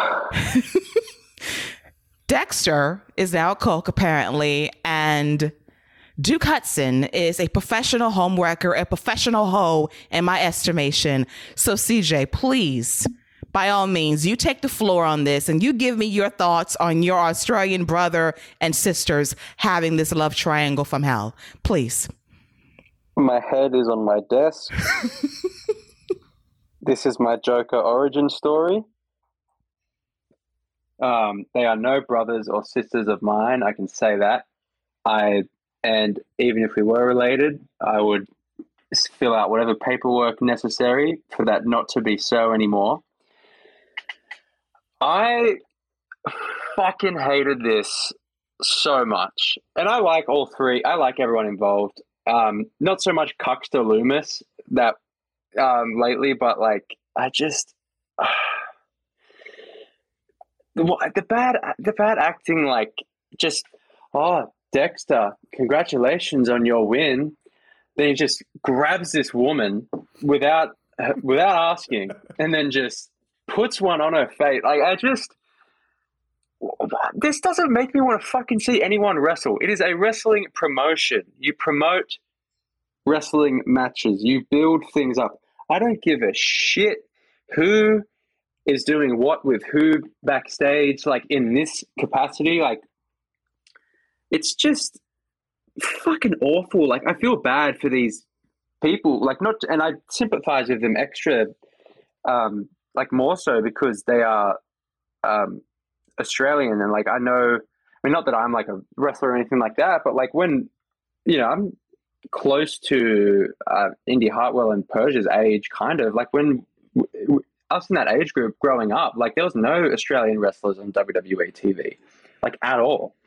Um, and just seeing them and like doing this awful stuff, like when they could just be wrestling and getting over, they're put in these like segments where the acting is so bad. It's like the worst porn acting you've ever seen in your life. I was saying to Keela off mic, like I, if, if, if I was watching this segment and someone walked into like my room, I'd shut my laptop and be like, I swear it's not what it looks like. It's just so bad. And then like oh, just Dex, Dexter as well. Like the one time I actually wouldn't mind him doing his thing, which I've never been into in my whole life. He's just like, oh, like just doesn't, oh, like it's so. Oh my! It's just the pause before the kiss as well is just so weird. I could not imagine how uncomfortable these people would feel. I don't think they're seeing each other in real life, and they are. Oh, it just it doesn't make me want to see a match. It's really bad. Like Dexter looks so feckless. Like, what does he not have like a knife on each ankle? Like, what is going on? Like a serial killer would kill um, Duke right there, right there. He would murder Duke. They could have done it off camera and left it as a cliffhanger. Like, I don't know. Like, it's just that would have been better than just him moping and walking away. Like, what happened to you, dude? You used to be like, you used to literally kidnap people didn't he kidnap Roderick Roderick Strong last year? Yes. Like there would be better acting in German fecal adult films. I can tell you that right now. And I didn't want to go that far, but I have to because this has made me so upset watching this that three like I, I watched I not to brag, I watched a local show and I saw Persia Pirotta, who was Steph De Lander at the time. I'm like, man, like she's got so much star power she's going to be signed in the next two years. She was signed in a few months, and I was like, here we go. And she's in like this cheap, cheesy, sleazy romance angle. I just, I was just ready to fight at that point. I don't know who, but I was so angry. I was so upset. It's just this show is just taking a turn for the worst. This, like I, I said to Keo, like character development, I can understand like a passing glance backstage between people who wouldn't otherwise be interacting. We're not making out. I'm sorry, we're not. It doesn't work. This isn't. This isn't Randy and Elizabeth. You know, this is just the way these people come across as like juvenile. Fuck. Someone please take over. I can't. We've broken CJ, ladies and gentlemen. I'm so sorry about that, as this segment has really torn him up. So, Scott, what are your thoughts on all of this regarding when browsers go wrong regarding NXT 2.0's love angles? Brazzers rejects. Fuck. I ain't got nothing. I, I, I, ain't got nothing to add to that. Let me tell you something. This is absolutely horrible. Everything that Rivervale, what they doing with 2.0 with the Rivervale stuff, that stuff for the birds. Let that stuff go. Um, yeah, I got nothing else to add to that. I, w- I was actually hoping CJ had another five minute rant in them because uh, it deserved it. Oh, I've got one, but it's just gonna go. Just it's, ah. Let them have it because they, they deserve that. Like, because you, I agree with you. I think per, I think Persia's got something. I think Indi's got something. I think she's got a great baby face in her because she she has she she could definitely make you sympathize with her with her facial. She's got great facials. Uh, I think she's got a beautiful springboard elbow drop. Like, there's something there, and there's I, I even think Duke has something. Like, he's got a nice look, but there's they're stuck doing this stupid gimmick and you know, they like it, they're they're diminishing Dexter. They've built him up as a killer. Like he had a he had a knife at his wedding, but he don't have one now. Like, come on, man. Like he's supposed to be like, and uh, like you said, CJ, he don't have one in his in his boot. And if he don't have one in his boot, he don't have like a pocket knife. You know what I mean? He he don't have like some some chloroform to make him go to sleep or something like it. It's ridiculous. So yeah, this whole thing for the birds. How does he not just throw hands? Like right. if, if On site. nothing else. Like if if that if I was sitting there talking to someone and Bruce Pritchard walked up, I would not react how Lumis reacted. I can tell you that. I would I'd just I'd go. Like let's go, Bruce. Because I it's and it's I can't stress enough how this is not any of their fault. I don't think any of them would think, oh, let's do a freaking love quadrangle or whatever the hell. Like, it's just, I just feel bad and it makes me upset because it's like, I don't know. I just, in, Indi's got the baby face potential and Persia's, you know, that's pretty much a sure thing. And even Duke, like, he's a super tall dude. He's a good looking guy. And he's just, like, he can be this sort of character, but not so explicitly right in front of me. Like, I hate watching people kiss like that. It's fucking gross. Like, and I get, like, people kiss each other, it's a thing. That was rank as shit. And I just, like, what do I, what, what is the point of this? Like, what, what, what's the, what's the end game for this whole thing? Is it to, is it for a match? Like, I don't know. Like, just, I don't think you need to go this far and put them out there so vulnerable acting wise. Like, it just, you know, that, that like, the, bad acting is not going to get this over. We have exercised our demons from this segment, and I've spoken my piece time and time again regarding these love angles on NXT 2.0. I'm not a fan of it. I don't like it, and I feel bad for everybody that's involved because it's not a good storyline. It's pretty tacky and bad, and the acting is horrible because wrestlers are not actors by trade. They're not thespian. Some do become great promos and performers, but this isn't it for 2.0. And we're going to leave this and go to a happier place, which was the main event of NXT 2.0. Easily the best thing from Tuesday's show involving Tommaso Ciampa and a man that I have a hard time connecting with most weeks, Dolph Ziggler. But NXT Dolph Ziggler is so much better than main roster Dolph Ziggler. It's incredible. It's night and day. He's looser on the mic, he's great in the ring, and the people really see him as a big star. And he shades Florida every time he's there, saying, Listen, when I got through these doors, I was the biggest star in this building. And Bron, you're big time in Orlando, but you're not going to be big time besides this space. When you come into my world, it's a completely different story. And I thought that Ziggler was great on the mic on this show and, and exceptional during this main event match against Ciampa, which was easily the highlight of Tuesday's NXT 2.0. So, Scott, who do you prefer more? NXT Ziggler or main roster, boring ass, dry, generic Ziggler for the last five years. This is uh this is classic Dolph right here. This was veteran Dolph coming down, being treated like a star, and realizing that and utilizing it, and really emphasizing the point that, and like you said, like you're big here, I'm big. You know, people know me everywhere. So the match was fantastic. Though I, I thought this was one of Ziggler's best matches in a while, uh, probably since back um, back when he was going against Rollins for the IC title when he was teaming with Drew McIntyre. It's probably been that long since he's had a match this good. Uh, I talked about it last week or the week before when Ziggler first showed up in NXT.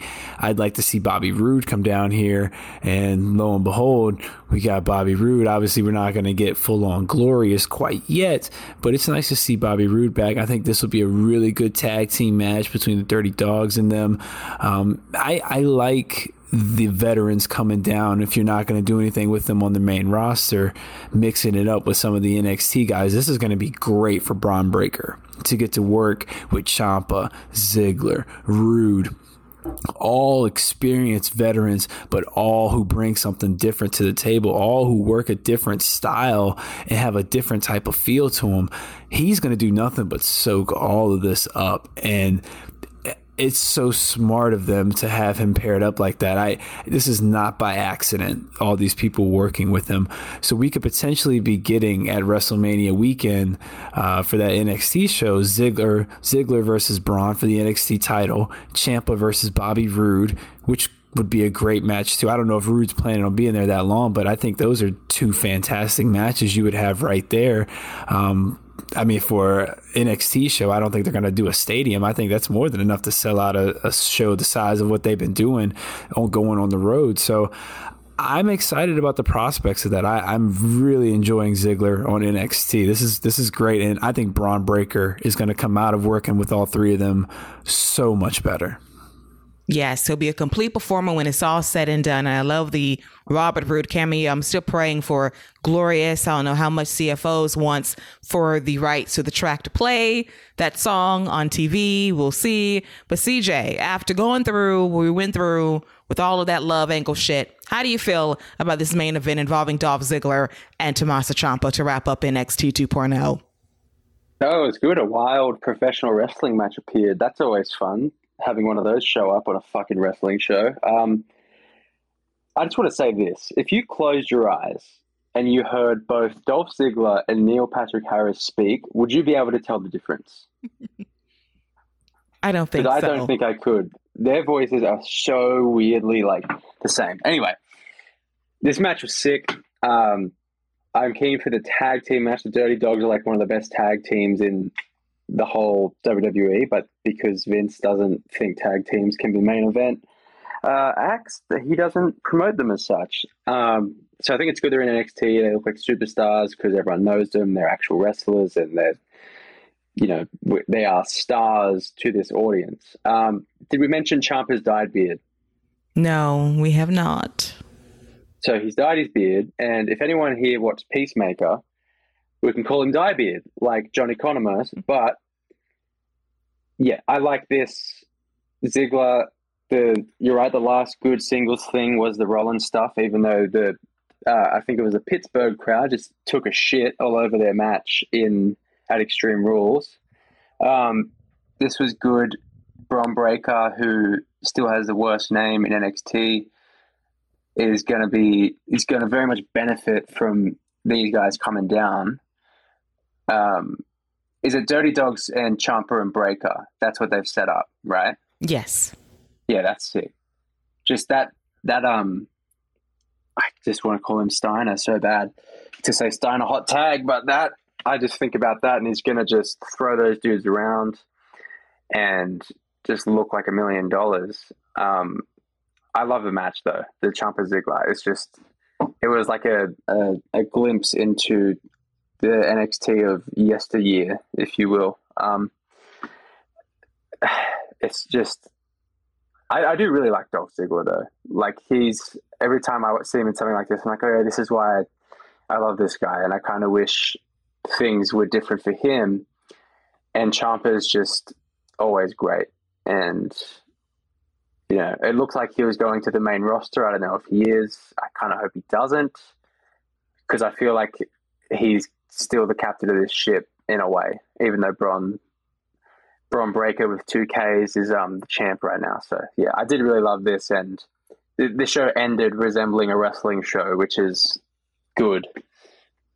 Yes, love the selling for Ciampa as well. I really thought he dislocated his shoulder, but it was a great sell by him, and that just adds a level of psychology to a match that is a rarity on 2.0 these days, but sorely needed. And Ziggler and Ciampa brought it when it counted most. And Ziggler has been great in this role thus far, and it would benefit Bron Breakker greatly heading into WrestleMania weekend for NXT Stand and Deliver, presumably from Dallas, Texas, at the American Airlines Center. As we now segue to Friday Night SmackDown on Fox. And speaking of WrestleMania and tag teams and dream matches, I was a little surprised by this announcement by Naomi when she says that Sasha Banks and herself are going to be the next SmackDown, or shall I say, women's tag team champion champions. I initially thought that Naomi was going to challenge Sasha to a match at WrestleMania. I thought she was going to point at the sign, like, okay, this is fresh, this is new, this is interesting.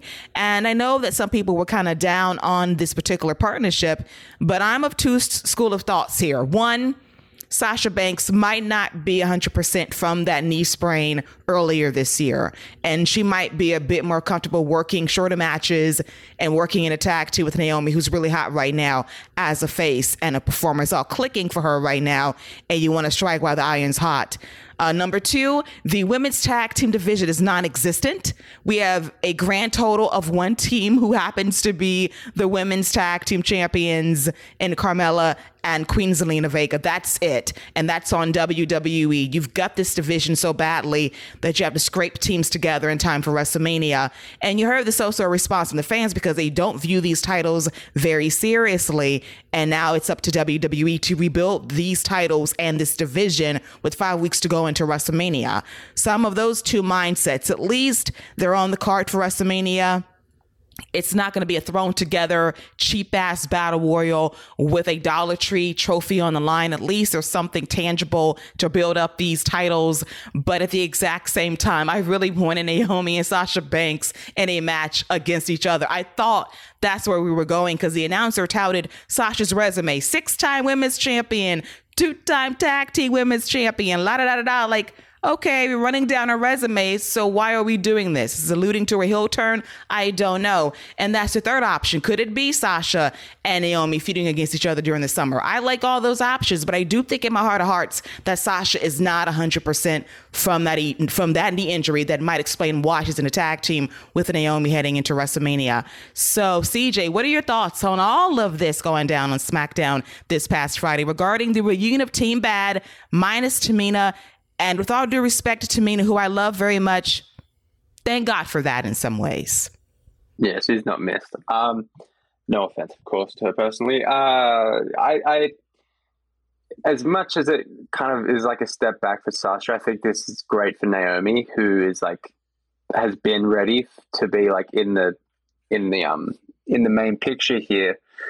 Um, I do kind of smell that this is going to be just a team to put together to break up down the line to start a feud, which is annoying because it happens all the time. Um, but I think it's good because, you know, when it's Carmella and Zelina and they're doing nothing, you kind of forget that there are women's tag titles. Um, I think these two, uh, Sasha and Naomi, could be a great tag team, um, babyface tag team, and just kind of go from brand to brand and have good matches. Um, so if, if this is why they should never have made NXT women's tag titles because bringing those two into NXT for a um, especially now for a tag match with like the younger um, wrestlers would just be great for that for their development. But they just had to add more belts, which is frustrating. But I think this is a good thing, uh, and and it makes sense as well because you know you got Charlotte and Ronda, and you've got Becky and Bianca, and Bayley's out, so it makes sense that um, they're using Sasha well to kind of bring the tag title. Because I'm assuming they win. It'd be ludicrous for them to lose. Um, to it'd be good to bring the belts back up to a better place essentially than being backstage for the toga party or whatever the fuck. So that's kind of how I feel about it. And Tamina's whew, whatever she's doing um, doesn't need to be involved because this is a completely different thing now than what Team Bad was back in 2016. Absolutely. So, Scott, what are your thoughts on the reunion of Team Bad heading into WrestleMania's night one or two? I think it's awful. I'm not here for this at all. Um, I I don't know what this does for Sasha Banks. I you know I get Naomi's been on a hot streak, and you know I'm I'm here for my sister. You know she got her reparations and stuff, and I've been I've been calling for that all month. But god dang, I mean we we don't need to bring Sasha Banks down though. Like give me Sasha Banks, Trish Stratus. Like, uh, do, do, we need something for her to do? Now, Keila, if you're right, if it's a knee injury and she needs someone to work with and they're trying to protect her, all right, I get it. And this will lead to a match down the road. But I'm really hoping that you know, this is not a, a, tag team, that this is really a kind of, you know, she thinks they're a tag team, and then like next week, Sasha just destroys her and we get that one on one match. I'd be more inclined for that than for them to tag because I don't think that does anything for either one of them. It doesn't elevate anybody. I know I, I you know, I speak about the people making the titles, and those ladies would make the titles, but who are they making the titles for? You know what I mean? It's completely different when you're holding this a singles title because you're elevating an entire division. There's no division there. You know, there's there's nobody to elevate. So I I I'm not for this at all. I think this is a complete waste of Sasha Banks' time, and I, I mean, you she's one of the biggest stars on your entire roster, and I just think there are better options for her than to be teaming with Naomi and going into WrestleMania. I agree, but it's better than the pre-show. Yes, better. Yes. It's better than starting at five thirty with nobody there. It's better than fighting for a trophy that looks like fallopian tubes that will be forgotten about in a day or two. I'm just saying. This is all true. They fought for. This is all true during those pre-show with pre-shows of WrestleMania's past. But I just go back to the Royal Rumble and the time that Sasha Banks spent in that match, and it wasn't very long. And I just think that knee is not 100 percent because, as the rumor suggested, she wasn't supposed to be back until around March ish, heading into maybe the last couple of weeks of Mania. And maybe it's good enough to do tags right now, which is fine. And I don't know the status of Bayley or Trish Stratus, and it just got to wrapping a movie. Maybe she'll be there in time for WrestleMania season to be there with Lita to have some kind of great four way tag team match throwing the Bellas, Carmella and Zelina, I suppose. And you have Team Bestie and you got Team Bad. That could work for me in some way if Sasha's not 100%. But I swear, when Naomi got in the ring, I thought, oh hell, it's going to be Naomi and, and Sasha at WrestleMania against each other, not teaming together. But I'll take this over a pre-show match at 5:30 Eastern any day of the week. As we segue to another crazy, insane match possibly happening at WrestleMania. Involving brand new Intercontinental champion Sami Zayn and Jack and Jackass's own Johnny Knoxville. And Johnny Knoxville is over with the people. Everywhere he goes, he gets cheered massively, and he's a trooper through it all. He takes his lumps, he takes his hits, and he encourages people to hit him harder. Because Sami went very, very, very, very, very light on that Helluva kick part one, and Johnny basically told him you kick like a bitch. Do it again. And Sami did it again, and he nailed him flush in the face. And I am supposing and presuming that this is going to lead to a match at WrestleMania between Sami Zayn and Johnny Knoxville for the Intercontinental Championship. I know some fans feel eh, about it, but listen, I am not going to argue against fans that buy a ticket to these shows for SmackDown every Friday night that love Johnny Knoxville. This man is over. He gets Johnny chance. He had a great moment at the Royal Rumble. I'm worried about his health, for God's sakes, but he encourages people to hit him as hard as possible. He's no bitch, according to him. He's going to take it. He's going to sell. He's going to make his moment one way or the other, and he's very giving in that role, and he's very respectful of the business. And I think people respect somebody like a Bad Bunny, like a Johnny Knoxville that walks through those doors and is able to just give back and be humble and classy about it. So, Scott, with all that into consideration, do you buy or sell Sami Zayn versus Johnny Knoxville IC title at WrestleMania's Night or Two? Oh man, I um, it's I don't want to see it, but like you said, Keela, it's hard to argue against fans' reaction like that. And, you know, we can be upset about it all we want. Well, let me rephrase I can be upset about it all I want, but, you know, the, the, the, the, people, the people have spoken and they love this guy. Um, to me, this comes off like David Arquette, but I, you know, I know it's not the world title, but it's still a title, and it's still he's not going to be able to defend it. He can't have a match. I'm really hoping that he's going to anoint somebody to wrestle for him um, I, I, I, think that would be a good way to go. I'm hoping maybe this Ricochet thing, maybe Lee's there. Um, Ricochet would be a nice little substitute for him. Be a, you can have Ricochet on the card. You know, think about that. Ricochet getting a, a spotlight on a WrestleMania card. But I I don't want to see it. But again, I can't argue with the fans' reaction to it. Me either. And it's hard for me to even say this sucks. But at the same time, these fans love it. So therefore, I got to respect it. And even if I wasn't bitching on Twitter, I love Johnny Knoxville morphing into Timothy Olyphant more and more every time I see him with the gray hair and being incredibly humble in this role and over as a babyface. And Sami Zayn is exceptional as a heel. And I love the suit game. That suit was the same suit Sami wore in the Thunderdome last year when he gave us dancing Sami Zayn, the gift of all gifts. So, CJ, do you buy or sell? Sami Zayn versus Johnny Knoxville at WrestleMania for the Intercontinental Championship.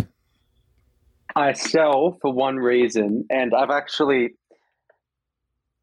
uh, okay. I've got I've got an idea to lay out after this, but so just bear with me. I, the sell thing, I I heard that Johnny Knoxville had a brain hemorrhage recently, and I know Sami Zayn is a pro and will look after Johnny as much as Johnny wants to get his ass kicked. Um, that's just scary that he's had so many, and he's had all these concussions and done, you know, God knows what else with um Jackass. So I'm kind of a bit dubious about him actually being in the ring. But I actually have a better idea for Johnny Knoxville, if you'll indulge me here. So let's say um, Johnny Knoxville comes to the ring and he's wearing like a like a like like Sami's in the ring in his gear and Johnny comes to the ring and he's wearing like a suit and like a, this like fancy turtleneck and stuff like that. And he's like, and he cuts promo and he's like, "Oh, Sami, you know, I uh, you didn't think you were going to wrestle me, were you?"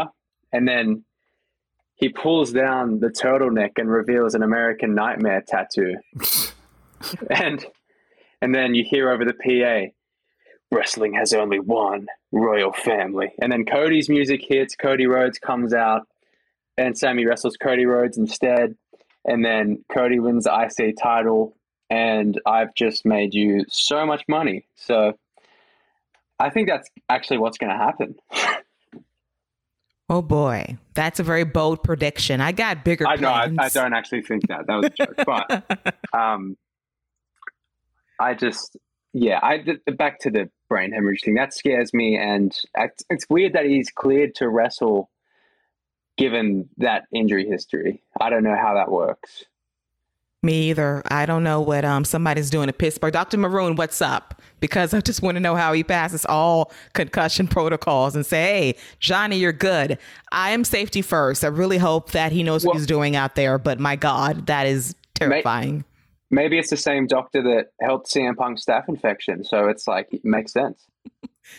it's possible. He still works for WWE as head of medical, and we'll see how it goes. But yeah, it's scary, but Johnny Knoxville, he's a brave one. He was hoping he's smart when it comes to whatever is planned for him at WrestleMania, presumably against Sami Zayn involving that IC title. Now it's time for the closing segment of SmackDown featuring the biggest WrestleMania contract signing in history, according to WWE, for the biggest WrestleMania main event ever involving Brock Lesnar and Roman Reigns for the unified championships between the WWE and Universal title. And all I thought about was Malcolm Bivens Bivens on Twitter, ready to unify.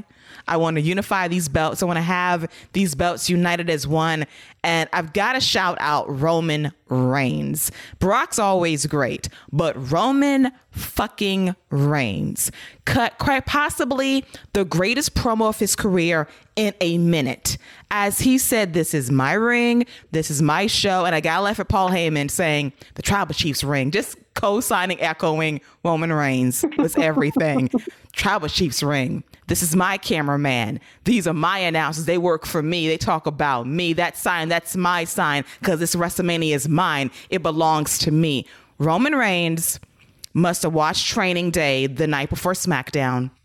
Watched that last scene with Denzel, and he went the fuck off, and I loved it. The best one minute I've seen of him on the mic of all time. And then he says the security, they work for me too. And Brock says, well, fuck that. I told these skid marks I'm going to beat their asses. So he grabs the table, whoops ass. There's one dude squaring up to face Brock Lesnar and Brock grabs the office chair and chucks it in his goddamn face. It's great. F5s, we got German suplexes. It's a great final sell. And I want to let people know this is not 2015 Roman versus Brock at WrestleMania 31. This is in WrestleMania 34 New Orleans Brock versus Lesnar part two, Brock versus Roman part 2. This is SummerSlam 2018. These are two different stars on two completely universes and levels as stars right now. They're not playing tug of war over a championship. They are dead ass serious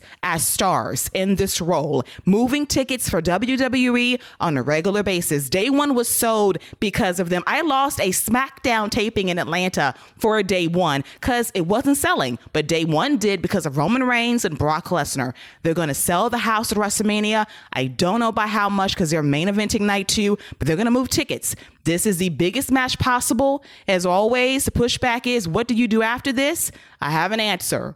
When Roman becomes God and he wins all the championships, then you cue there's only one warrior family in wrestling. Cody comes out and says, I'm the goddamn bloodline. That would be the way to end WrestleMania on that note. So, all of that aside, I love the closing and I love what's going to happen in WrestleMania. CJ, thoughts on this closing segment of SmackDown involving Roman Reigns, who activated God mode against Brock Lesnar? He really did. He just went out there. He motherfucked everyone. It was just like I thought. I was watching it, and I was like, and I watched it a couple of times, and I was just like, man, look at him go. Like I think about how he just struggled mightily to get over six, seven years ago, and it's like he is now in his like this. Like we are in real time watching like someone who will go down as one of the greats, like be, fully become like the in their god mode. Like this is his. We're watching the ascent. We've watched it in real time, and as each day of this massive title reign piles on, it's like this is probably going to be talked about with one of with all the record breaking, history making reigns. It's like you know, like belts don't mean as much as they used to, but this is just like I mean, Brock was great, but Roman absolutely stole this whole segment. Like he was incredible, and he's always good, but this is he just decided, fuck this, I'm gonna take this segment and it's gonna be mine. And yeah, it was just I loved it so much. And Brock beating up all the security and the guy putting his dukes up and just getting killed was hilarious. But yeah, Roman is just he's that guy right now. And you know, the it's I you know, the Cody thing you laid out is great. Um uh, turtleneck or not, but like the thing is, is like Roman is on such a a high tier that like I don't know if it's I don't know if that's even just a mismatch like just because Cody like how he's kind of um, been presented and to his own like he kind of his own fault like in AEW but it's still I do really like that idea of Cody and Roman, but like Cody Rhodes isn't going to beat Roman Reigns. Like that's just not going to happen. It's just a good dream match, but yeah, just this Roman thing since what? Since he came back with the new teeth, you know, um, it's it's just been so good. It's like it's like I mean, I, this happened before I was born, but when The Rock became The Rock, kind of, um, you know, and that's I guess that'll kind of come full circle next year, hopefully, if um, The Rock is able to wrestle. But this was this is amazing. I I love Roman Reigns. He's like my favorite thing on the show, and there was I'm so glad him and Paul are back together because they're just that is just a beautiful pairing. And Brock, as has shown, as we mentioned at the start of this this wonderful program, um, doesn't need Paul really. No, he's fine just by himself. And shout out to Pat McAfee as a great supporting background player. When Roman called him out, he pointed out, talking about us, me. Then he pointed at the WrestleMania sign, Pat fucking McAfee, the dude, the man, the everything. Uh, Scott. I, Go ahead, CJ, real quick. Sorry, just quickly, like I remember once Roman was um just cutting this promo and he kind of like he he said something and he laughed to himself and pat's just like like just this fake laugh just to suck up to roman and roman's not even going to hear it just little things like that pat does but yeah go ahead yes Pat is the best. So, Scott, what are your thoughts on the closing segment of SmackDown as we are about to witness the ascension of Roman Reigns, preferably with a choir at WrestleMania and a full orchestra for that matter, to really complete the ascent of God status Roman Reigns? I think this promo pretty much solidified Roman as the best champion in all of wrestling. I um I don't really think there should be any argument about it anymore. I didn't really think there was an argument beforehand, but I mean, who who in wrestling is doing what he's doing at the highest level, and it, and it's nobody. Um, you know, obviously, it's you know the machine is definitely behind him, but you still got to produce. You still got to do your thing. You still got to hold your end of of the of the bargain. And when you're cutting promos like this, and and people are talking about it as one of the best in your career, and we've been saying that this is you've been doing some of the best work of your career over the last two years, which has pretty much been all character. I mean, the in ring work has always been there. I think. I, I I think people who said he couldn't wrestle just weren't watching and just didn't like him. Um, the in ring work has always been there, but his character work has just been phenomenal. And for people to say that this this was that pinnacle you know cj's talking about this is you know the moment when he's when he's sitting back and he's thinking like man he's he's becoming god mode roman reigns he's going from shield Roman Reigns to God mode Roman Reigns. Um, I mean, we, the progression we've seen over the last couple years, he's been tribal chief, head of the table. Now he's God mode. Like there's been a progression here, and it's it's been a natural progression. I, you know, it's we are getting to the point where it is who beats Roman Reigns and you know, the goal obviously has to be LA for The Rock to come back, and we have to have that big match. Man, I'm gonna tell you what, in two years, when Bron Breakker beats Roman Reigns, ending his four year title reign at WrestleMania 39 or, or WrestleMania 40. No, that's going to be something. Uh, you know, we we laugh about it, yeah. but that could realistically be a possibility. We, I mean, we talk about because if there's no reason for Roman Reigns to lose the title and nobody's ready, then there's no reason for him to lose the title because what we have here is lightning in a bottle and you just you run with the hot hand and let me tell you something nobody's hotter right now than Roman Reigns he's perfection in every sense of the word and it's going to be great. WrestleMania y'all it's different. It's not 7 years ago. It's not 4 years ago it's different. These guys are different. And I know the match has happened a lot and it's been stale sometimes. WrestleMania 31 was not a stale match. It was just the dynamics of the big mm-hmm. heels and faces was a bit messy, but they brought it intensity wise. That was their best match seven years ago, but they're going to bring it big time. And I just think for the first time, as fans who are so locked in on social media, if you are a WWE fan and you are enjoying this road to WrestleMania, despite some predictable aspects of it, turn off your phone. Don't let people rob your joy. If you enjoyed this ride, it's actually good on paper. Will it be good in reality? We'll see in five weeks. But for what they've done to make this match as big as possible, I think WWE has done a great job. And Brock and Roman deserve a shitload of credit for being their best selves for this storyline. And we wrap things up with our favorite segment on this show, our guilty pleasure and avoid at all costs, the thing we should avoid, the one thing we hate to love, but love it nonetheless. So, CJ, what's your best and worst from WWE this week? Hmm, I wonder what my worst could be. I couldn't really think of anything this week that I fucking hated. Oh, wait. Probably the NXT 2.0 School for Acting. Um, defund that school because that shit sucks. And I, I don't need to give that any more time.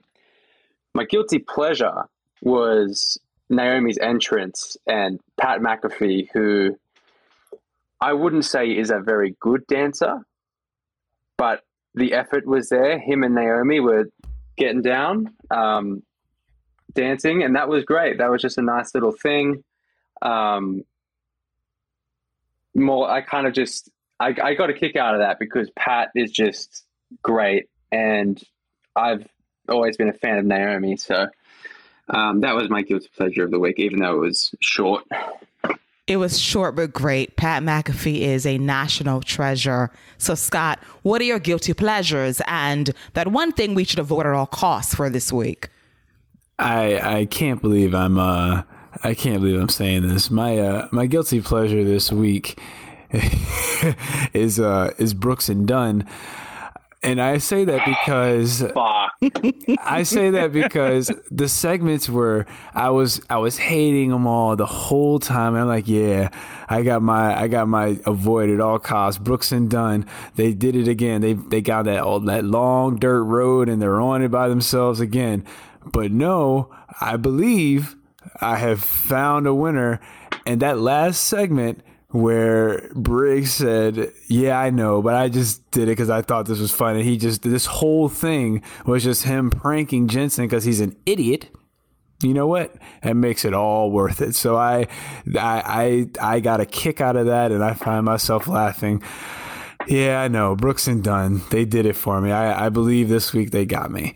Um, as far as what to avoid, I know this is going to release on the final day of Black History Month, but uh, we can avoid Byron Saxton for the because he, god dang man, he is awful on commentary. I, I like he yeah. he is insufferable on commentary. Just avoid that guy with with anything you can. Like I don't know if there's a way you can just like specifically mute him and just like when he's supposed to be talking, it's just nothing, and everybody else is just talking around him. If you could do that, that'd be great.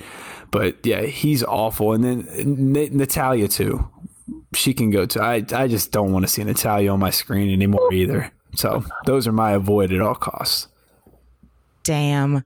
My guilty pleasure this week goes to none other than Malcolm Bivens because only oh. on 2.0 on American television can he say Uchi Wally or one mic to Gunther. I laughed my ass off so hard at that line. And I love Gunther's new nickname, Gunner. Like, why could he not be Gunner? Like, that is so much better than Gunther. So, Malcolm Bivens squeezing into Uchi Wally or are you one Mike Walter? I love that so much. So Malcolm Bivens, goated as my guilty pleasure. As for my avoid at all costs, Brooks and Dunn. I'm sorry, Scott. Oh. This was oh. just terrible. This farmersonly.com advertisement was just bad.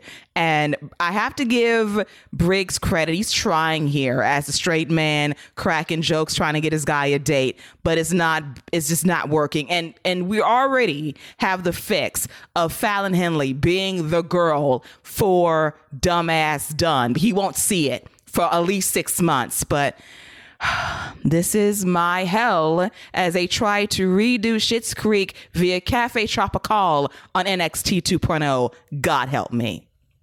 Briggs was pretty good. I actually thought he, Briggs yes. was pretty good during these segments. Yes, he was the one shining light of a guy that could act, and he's married, so at least he knows how to mac and get a woman, unlike Brooks Jensen here from representing Brooks and Dunn. Listen, if they don't lock down a deal with Tinder or Plenty of Fish, I don't know what to say. But with that, I sorry, I need to um, I need to just propose this real quick.